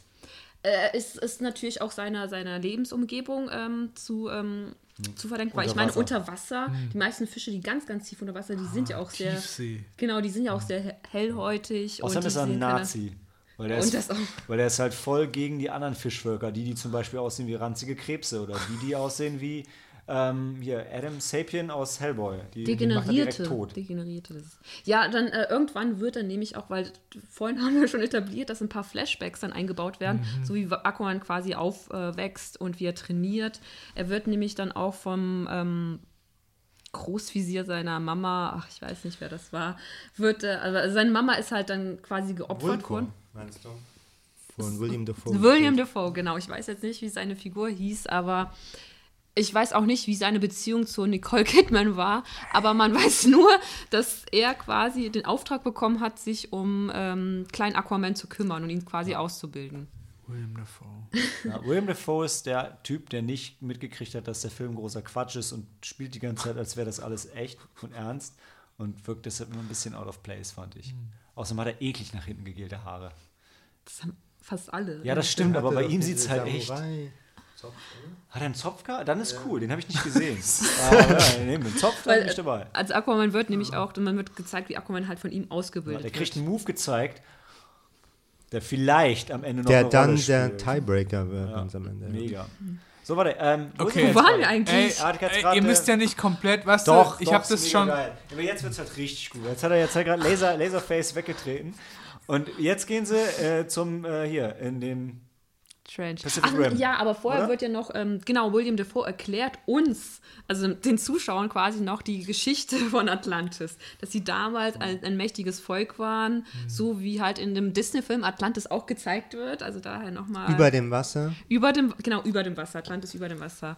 Und dann haben sie dann diesen magischen Dreizack quasi so wie den, äh, den einen Ring aus der, der Der Ringe. zerbrochen ist beim ersten wichtigen Kampf. Okay. Nein. Nee, nee, nee, nee, nein, das nein, war der nein, von seiner. Mama. Helena erzählt es von dem Dreizack von seinem Vater. Das ist der, den sie den ganzen Film übersucht. Ach so, weil, weil den braucht er, um der wahre männlich König zu über werden. weiblich und so, ja. Ja, also damals, also, okay, Ja. William Defoe erzählt uns, uns halt die Geschichte. Vater über. Tochter. Damals King Triton, damals, damals Atlantis, als Atlantis noch über Wasser war, nicht halt im Meer. Ähm, Atlantis war eine fortgeschrittene Gesellschaft, Kultur, ähm, so wie halt in diesem Disney-Atlantis-Film noch, um das nochmal Ich hervorzuheben. glaube, der Disney-Film war gut, oder? Der war ganz gut, ja. War der gezeichnet? Der war gezeichnet, Ah. ja. Und irgendwann, so wie auch in einem Disney-Film dann auch noch erklärt wird, ähm, irgendwann überschätzen sich halt die Atlanta, At, Atlant, Atlantea. Ich finde, wenn wir es einfach Atlanten nennen. Atlanten.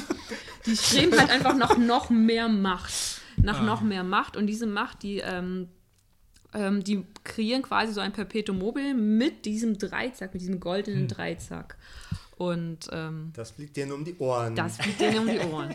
Okay, Und dann, dann geht Atlantis, Atlantis halt halt unter.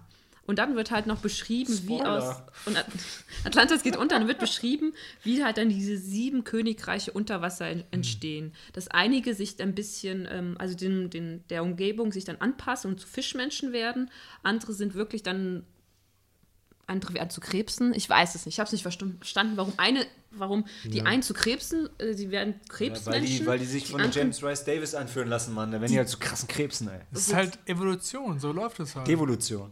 Evolution. Devolution. Nee, das geht immer weiter. Die sind die, die, degeneriert. nee, die sind besser geworden. Nee, es ist ja Im gar Vergleich nicht. zu den aber nicht so degeneriert wie diese, diese Fischmonster. Ja, die. Siehst du? Die nicht Krill heißen. Und da muss ich nochmal sagen, also Aquaman ist quasi, sind, sind zehn Filme in einem. Weil da wird, da wird nämlich so ein bisschen auch die Herr der Ringe-Story aufgegriffen. So diese, diese Königreiche, die Menschen, die, die, die, die Zwerge. So, also die Krebsmenschen, könnten auch die, Kre äh, die Zwerge sein. Die Weil auch Gimli von auch der Gimli. Anführer ist, ja. Ja, Macht Sinn. ja. Wobei, wir wissen alle, Gimli war nicht der König äh, von den Zwergen in Herr der Ringe. Das ja. ist einer von den wichtigen einer. Zwergen. Ähm, ja, gut. Der Sohn von und- Gloin. Ähm, ja gut, dann machen wir uns halt mit Aquaman und Ariel auf den Weg, äh, um, um den, den heiligen Dreizack zu suchen. Wow. Und, das, und jetzt Teil 2, oder das war's? Nein, jetzt? nein, nein. Nee, es geht nee, weiter es und geht- weiter. Es geht jetzt Äh, richtig ihr, los. ihr müsst mich aber nicht spoilern, das ist okay. Ja, äh, dann, äh, dann kommt, Ich habe die kommt, Story verstanden. Dann ja. kommt Dann echt gute Szene mit den kommt Grill. äh, How to Train Your Dragon 2. Ja, Was ich genau. nicht verstanden habe, weil ich How to Train Your Dragon nie gesehen habe. Ich hab's verstanden. Ich habe einfach gedacht, es wäre Pacific Rim. Das war Nee. schön. Das kommt dann auch noch, Pacific Rim. Pacific Rim kommt auch. How to Train Beim Finale. Ey, Im Finale gibt es halt nochmal richtig auf die Fresse. Mhm. Für alle. Starship Troopers. Geil. Ja, okay. ja, wirklich. Erzähl mir mehr. Wirklich, Nur weil du mit hast dann, Seepferdchen. N- Nein, mit diesen Krebsmenschen. Ja, und Seepferdchen. Die Krebsmenschen, die auch sehr, ähm, sehr an diese Insekten erinnern. Weil, weil du kannst, halt, aber du kannst die ganze Grillsache nicht überspringen und einfach zu den Seepferdchen gehen. Doch, es ist okay für mich. Ach, dieses, dieses Völlig Trench. okay. Ja, Ja, und dann also- kannst du jetzt diese. diese Ja, also da gibt es eine, da gibt's eine richtig geile Horrorszene, weil da fahren sie mit so einem kleinen Fischkutter raus. Weil da gibt es einen super Witz, wo, wo Ariel denkt, oh, die Fischboote, die kann, auch, kann man doch einfach nehmen, oder? Nee, die gehören den Menschen. Was? Ja, dann fahren sie halt raus und dann kommen, kommen, kommt halt die, die Monster aus der blauen Lagune, kommen halt hoch. Erst eins, dann zwei, dann drei, dann vier. Und dann Und dann haben wir Matrix Sentinels, die Ja. Zion. Wow. Ohne Scheiß, dann ist der Schwarm Ja. hinter den her unter Wasser und dann treffen seine Mama wieder, die lebt noch und dann, dann, dann, dann holt er eine Riesenkrake, die gesprochen wird von Mary Poppins Wow. und dann, Nein, dann nein, keine Riesenkrake, ein Kaiju. Ja, ein- Hast du das selbst? ja, ein Ka- erkannt, ja, äh, Pacific Rim. Pacific Rim, ja. Also, wie gesagt, Aquaman, das sind zehn Filme in einem. Ja, Herr geil. der Ringe, Black Panther, Wow. How to Train Your Dragon, ähm, Matrix, Matrix, Power Rangers. Power Rangers, ähm, das habe ich Otto, vergessen. der Film, Indiana Jones. Indiana Jones, ähm, Uncharted. die Uncharted-Verfilmung. also kann man sagen, er, er kann sich einfach nicht entscheiden, was er sein will. Nee, er ist alles. ist alles. Er ist einfach alles. Aber nicht so wie Pac Sucker Punch. Sucker Punch war da in dem Sinne ein, ein schlechter Film, also So? Ach so. schlechter als jetzt Aquaman. Ist Aquaman doch viel, viel lustiger. Ja, Viel lustiger auf jeden Fall. Sucker Punch war nicht so lustig. Ja. ja. Vielleicht auch, weil er im Irrenhaus gespielt hat. Immer schlecht im. Irrenhaus. Achso, und Ariel die Meerjungfrauen dürfen wir auch nicht vergessen. Einfach, Das Geile ist, äh, am Ende gibt es halt so einen richtig dummen Endkampf, wo sie alle richtig krass aufs Maul hauen. Dann haut, haut Aquaman haut seinen Bruder aufs Maul. Und Aqu der Kampf zwischen Aquaman und seinem Bruder ist halt so ein Set. Es, das ist eins zu eins die Szene aus. Es gibt ja sogar das ähm, äh, Gods Among Us. Also von den Mortal Kombat-Machern gibt es ein DC-Prügelspiel, wo auch Aquaman dabei ist. Und es sieht genau, das sieht genau so aus. Die stehen sich gegenüber, wie als wäre es ein 2D-Plane. Äh, Aquaman macht sogar seinen Fighting Stance mit seinem scheiß Dreizack und, und dann gibt's aufs Maul. Aber hast du dich denn gefreut so als Ja, äh, ich- wir- Konsolenspieler? Und Wir haben uns die ganze Zeit gefreut. Also Sam war an einem anderen Tag im Kino, hat die ganze Zeit gelitten. ähm, und unter uns hat vielleicht auch das andere, der Rest des Kinos gelitten, weil wir haben die ganze Zeit Okay. gelacht und gejohlt. Die anderen nicht so, glaube ich. Aber es war eine große Feier. Puh. Das war äh, sehr Ja, vielen Dank, dass ihr mich an dieser Feier habt teilhaben lassen und ich finde es trotzdem okay, dass ihr das genossen habt und ich da raus war. Ja, du hast halt hey. echt eine Menge verpasst. Ja. 143 Zehn Minuten. Filme. Ich habe zehn Filme Zehn verpasst. Filme in Am einem Stück. Bald, Mann. Also eigentlich ist der Film kurz, sehr kurz. Ja. Sehr Ja, sehr kurz für mich. So von wegen zehn Filme am Stück. Wir müssen unbedingt wieder dieses Jahr Space 2063 alles an einem Stück Oh ja, das war eine richtig Das war gute eine richtig Idee. gute ja, das Idee. machen wir noch mal. Das klingt genauso lustig und spannend wie Aquaman. Also Aquaman muss man auf jeden Fall auf Englisch schauen, Hm. weil in der Ja. deutschen Version geht alles verloren. Ha- Hast du Deutsch gesehen? Ich habe es auf Deutsch gesehen, Okay. ja. Eine große Leinwand hilft auch. Ein gutes Soundsystem Ja. hilft auch. Ja, aber die, die Musik haben das Ist nicht besonders. nein, gut. also immer immer episch, Mhm. wenn nichts episches passiert, immer der egal was der Bösewicht sagt. Ja. Irgendwie Jaws-Thema mäßig, so. Mhm. Ja. Da, da. Und so, und so wie es halt zehn Filme im einen sind, sind es auch zehn verschiedene Musikrichtungen, die quasi in Ja. den Film Das eingebaut heißt, werden. der Film geht bei Zurück in die Zukunft wie bei der kleine Lord, wo einfach ein Stück die ganze Zeit zu allen Szenen gespielt wird. Nee, so also wie wenn du- die Orchestral Score wechselt ab mit äh, irgendwelcher Popmusik, die Mhm. überhaupt nichts passt. Ich find, Hm. Stell dir vor, du bist in einer Großraumdisco, zwischen den, genau zwischen den drei Floors und hörst halt, hörst halt alles auf einmal. Das ist so ein bisschen die Reizüberflutung. Es war tatsächlich, als wir im Kino waren, es war jemand da drin mit seinem Kind und der war gefühlt, der wird der Sause, wäre der sechs oder so. Ja. Und er ist auch mehrfach mit dem rausgegangen. Mit dem Kind ist wahrscheinlich der Kopf explodiert und wird aus allen Löchern geblutet. Äh, Es geht einfach nicht. Der Film, also der Film ist viel zu lang für so ein Kind, viel zu gewalttätig und viel zu alles. Also, Also ist der ab 12 oder? Ja. Okay, gut. und ich war, also du bist ja nicht irgendwie so einen halben Meter hoch, da bist du ja noch nicht zwölf. Also, Ja, na, wahrscheinlich. vielleicht schon, also kann, ja- gibt ja alles, ne? Aber nee, also ich Da mag. war, da war ein Grill. ja, die waren groß. Aber objektiv war der Film schon ganz großer Müll, aber, aber es hat e- echt viel Spaß gemacht. Ja, das hat extrem viel Spaß gemacht. Hat er ja gesagt, wir haben es einfach kultivierten Müll zu mögen. Ja. Das klingt, ja, Sneaky Money in a nutshell. Was ich gut fand, ist halt, ähm, also Aquaman selbst kennt man als Figur ja kaum. Also ich meine, man macht sich immer. kennst ihn Ich kenne ihn kenn auch ihn halt nicht. nicht. Ich kenne ihn auch nicht. Ich, ich weiß nur, dass man sich immer drü- drüber lustig macht, dass er halt, dass seine Superfähigkeit äh, die ist, ist, er kann mit Fischen sprechen. Und, Genau, er kann dir Sushi-Platten bestellen mit Fingerschnipsen. aber das wird im Film recht gut umgesetzt zum Okay. Schluss hin. Weil dann äh, der, der einzig wahre König, der versteht halt den Ozean und die, die Lebewesen, die halt in dem Ozean leben. Und es sind halt hauptsächlich Fische, Haie, Seepferdchen, Quallen, Krebse. Ja, genau, Harry Potter haben wir noch vergessen. Er redet mit den Fischen wie Harry Potter mit Schlangen. Stimmt, wie mit den Schlangen, diese, diese Potter Aquariumszene. redet mit Schlangen? Ja, ja.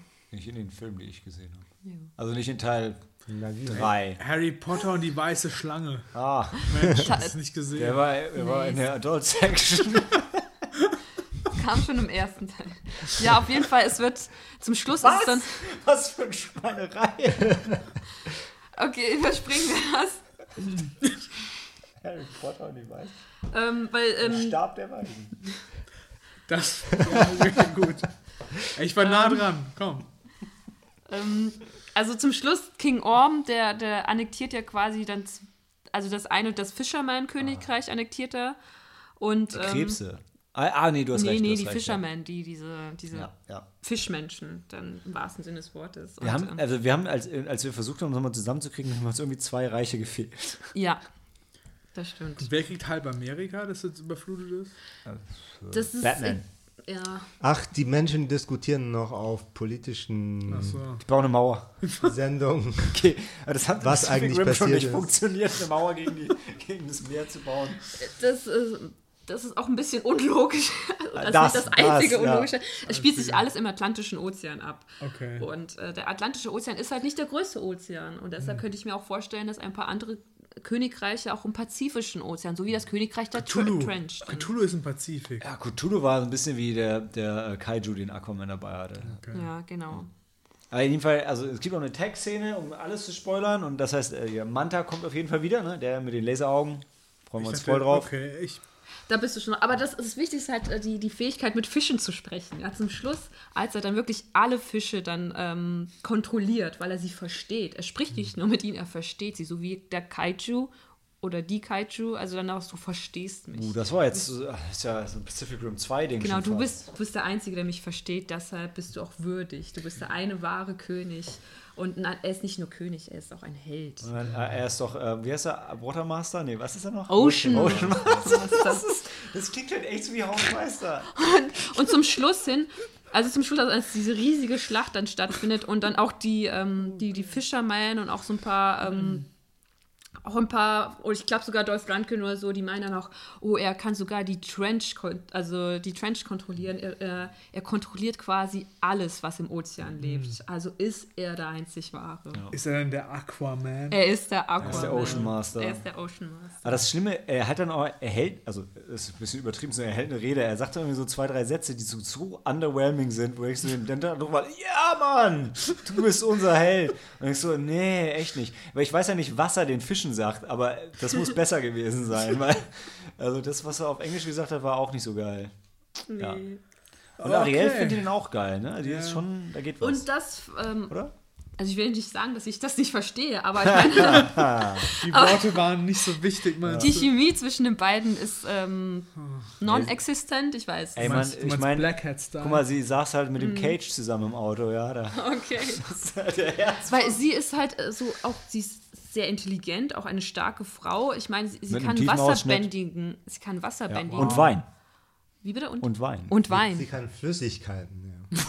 Und ich meine, Flüssigkeiten. ich in, in dem, in, also da kann ich euch gerade nicht folgen. Ich weiß nicht. Was sie mit sich und Weiße Schlangen und Stäbe und dann hier nochmal getoppt durch drei Zack und fünf Zack. Aber er, er hat auch Kontrolle über alle Aale und Seeschlangen dieser Welt.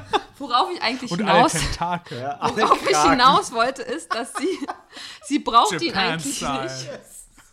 Sie braucht ihn eigentlich nicht, weil ich finde, sie ist. Weil Nein, sie nicht in dem. Oh. Sie ich ist, einfach, sie ist einfach autark. Ja. Weil sie, ich meine, sie, sie.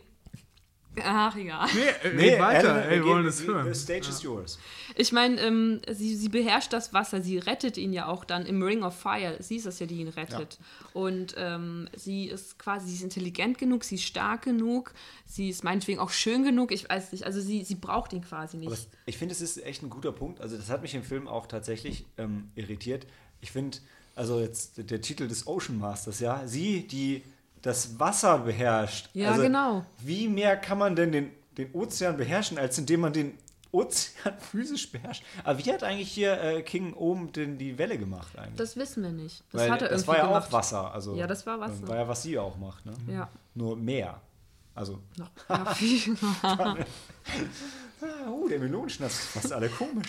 Das ist ähm, Ah. das, was ich halt auch nicht verstand, verstehe, das habe ich auch gestern erwähnt, das ist halt, ähm, die Atlantis ist auch eine so hochzivilisierte und kulturelle Gesellschaft.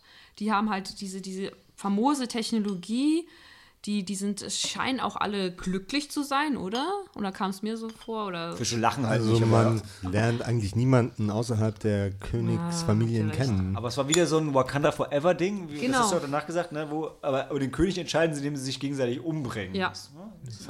Das haben sie geklaut von Marvel. Cheers. halt, äh, sie- ich wüsste jetzt nicht, was älter ist. Ich glaube, ich glaub, dass Aquaman älter ist als Black Panther. Weil Aquaman ist weiß. Damit ist er wahrscheinlich Ja. früher geschrieben worden als Also, Black Panther. wie bei Black Panther, diese, diese, zwei, diese zwei Königreiche, die sich auch verstecken, aber die so fortschrittlich sind, Mhm. so super fortschrittlich. Aber wenn dann halt dann ihr Ober Oberhaupt gewählt werden muss, dann gibt es nur einen Weg, um dieses Oberhaupt. Ring of Fire. Ring of Fire. Ein, Gladiatorenkampf mit Kombat. ganz vielen Weniger Zuschauern. Ring, mehr Tod. Indeed. Ich meine, wenn Und das- Ariel jetzt dabei gewesen wäre, hätte sie die zwei Jungs auch alleine dann fertig gemacht und dann wäre sie sie äh, Ocean Master. Ocean Mistress. Ocean Mistress, ja. So, also Aquaman ist 41 entstanden. Das ist schon echt alt. Und Black Panther. Das muss 60er gewesen sein mit Black Panther Bewegung. Okay, das ist das Tier der schwarze Panther. Das ist nicht. Black Panther Comics. 66. Also 25 Jahre eher. Bisschen später. So alt wie Helena. Ja. Ja, aber Okay. Sam, was sagst du? Also du fandst ihn nicht so nicht, nicht so gut, oder? Nein, Eher, also war eher nicht so Mary. Shelley als äh, Ich war Colette? gelangweilt. Ich bin jetzt gerade eben eingeschlafen, so wie du bei Mary Shelley eingeschlafen Nein, bist. das war ja? Daniel, der andere Daniel. Äh, Nee, aber weißt du, ich habe mich wie Daniel gefühlt. Was eingelullt. Ich habe mich wie Daniel gefühlt gerade eben. Ich war echt gelangweilt. Es war nur, der Regisseur hat sich nur in den visuellen Effekten ausgetobt, irgendwelche Tableaus in Zeitlupe, die geil aussehen, aber nichts weiter beitragen. Aber Alle Kämpfe in CGI. was ich, was ich aber gut fand, war, es war, ähm, oder zumindest kam es mir so vor, ähm, es war, ich fand, es war nicht so krass hektisch geschnitten. Also es war zwar übertrieben viel Action und wie Helen gesagt hat, zwei Minuten Dialog, das, das musste endlich wieder aufs Maul geben und dann kam einer durch die Wand und hat aufs Maul gegeben. Aber ich fand, es war nicht so, du wusstest immer noch, wo oben und wo unten ist. Und das war unter Wasser ja gar nicht immer so einfach. War, fand ich. Super, mega Film, richtig, richtig toll. Richtig schön auf die Fresse. Ja, und das Worldbuilding war beschränkt auf Stau. Der Stau war lustig, ja. Unterwasserstau. Aber das wurde ja im Film auch super gut kommentiert. Ich gesagt, hey, warum habt ihr denn hier eine Brücke, wenn ihr doch eigentlich schwimmt? Und sagt, ja, die ist halt historisch so Ding. Haben wir schon immer so gemacht. Ja, und warum fahren wir eigentlich in Fahrzeugen, wenn wir auch selber auch- genauso schnell schwimmen können? Ja. Warum reiten wir Seepferdchen? Wenn wir Haie reiten können. Und warum liegt hier Wasser? Aber ich meine, komm, dafür haben sie sich in einem Wal versteckt. Das war, das war eine super lustige Szene. Ja. Komm, ich hab, ich hab die Lösung. Später kriegt sie dann das Kinderbuch geschenkt. So, du hast unser Leben aufs Spiel gesetzt Wegen dem Kinderbuch? wegen einem Was? Kinderbuch. Das war ein Buch? Ich habe nur den Film gesehen. Hm. Lustig. Weil er groß Pinocchio war das hat. Buch und der Film. Ja, also, Wow. ich, ich weiß gar nicht, ob man Aquaman Sterne geben kann. Nee. Seesterne. Seesterne. Ich, ähm, ich weiß nicht. Ich finde halt, also ich sag mal, mit vier Guinness vier Sterne, mit drei Guinness drei Sterne, zwei Guinness zwei Sterne. Also, ich habe ihn, ohne nie- Guinness kein Stern. ich hab ihn nicht gesehen, ich würde ihm gerne einen Kugelfisch geben. Ja. Ich würde halt sagen, kein Guinness, kein Stern. Aber. Und wie viele Guinness trinkt Aquaman? Während Äh, da, Alle. Da, da war ich ein bisschen, da war ein bisschen, er hat zwar, er hat, er hat, er hat Bier getrunken mit seinem Vater, Bonding-Moment am Anfang und dann gab es keinen Barbrawl, super schön ähm, aufgelöst, total mit den Sondern Erwartungen Selfie-Party. gespielt, genau. Ähm, aber ich fand es schade, dass, nicht, dass er nicht Guinness getrunken hat. das Also, war doch Guinness. es war nicht aus einem Guinness-Mug. Nein. Und wenn es Guinness wäre, wäre es aus einem Guinness-Glas geschenkt, weil Guinness dafür sorgt, dass Guinness immer im Guinness-Glas ausgeschenkt wird. Äh, Aber es hatte schon die Farbe von Guinness. Es hat die Farbe von Guinness, aber es hat nicht die Schaumkrone von Guinness gehabt. Aber ich fand auch, sie, Ja, ich weil er fand, einfach so schnell getrunken hat. das war, was, was war noch sein Witz, was er zum Vater gesagt hat? How come I can breathe underwater, but you still drink me under the table? And that's his super special power. Ja, ja. Von seinem Vater, von Django Fett. Bam. Da hat er seinen Kopf noch gehabt. Spoiler.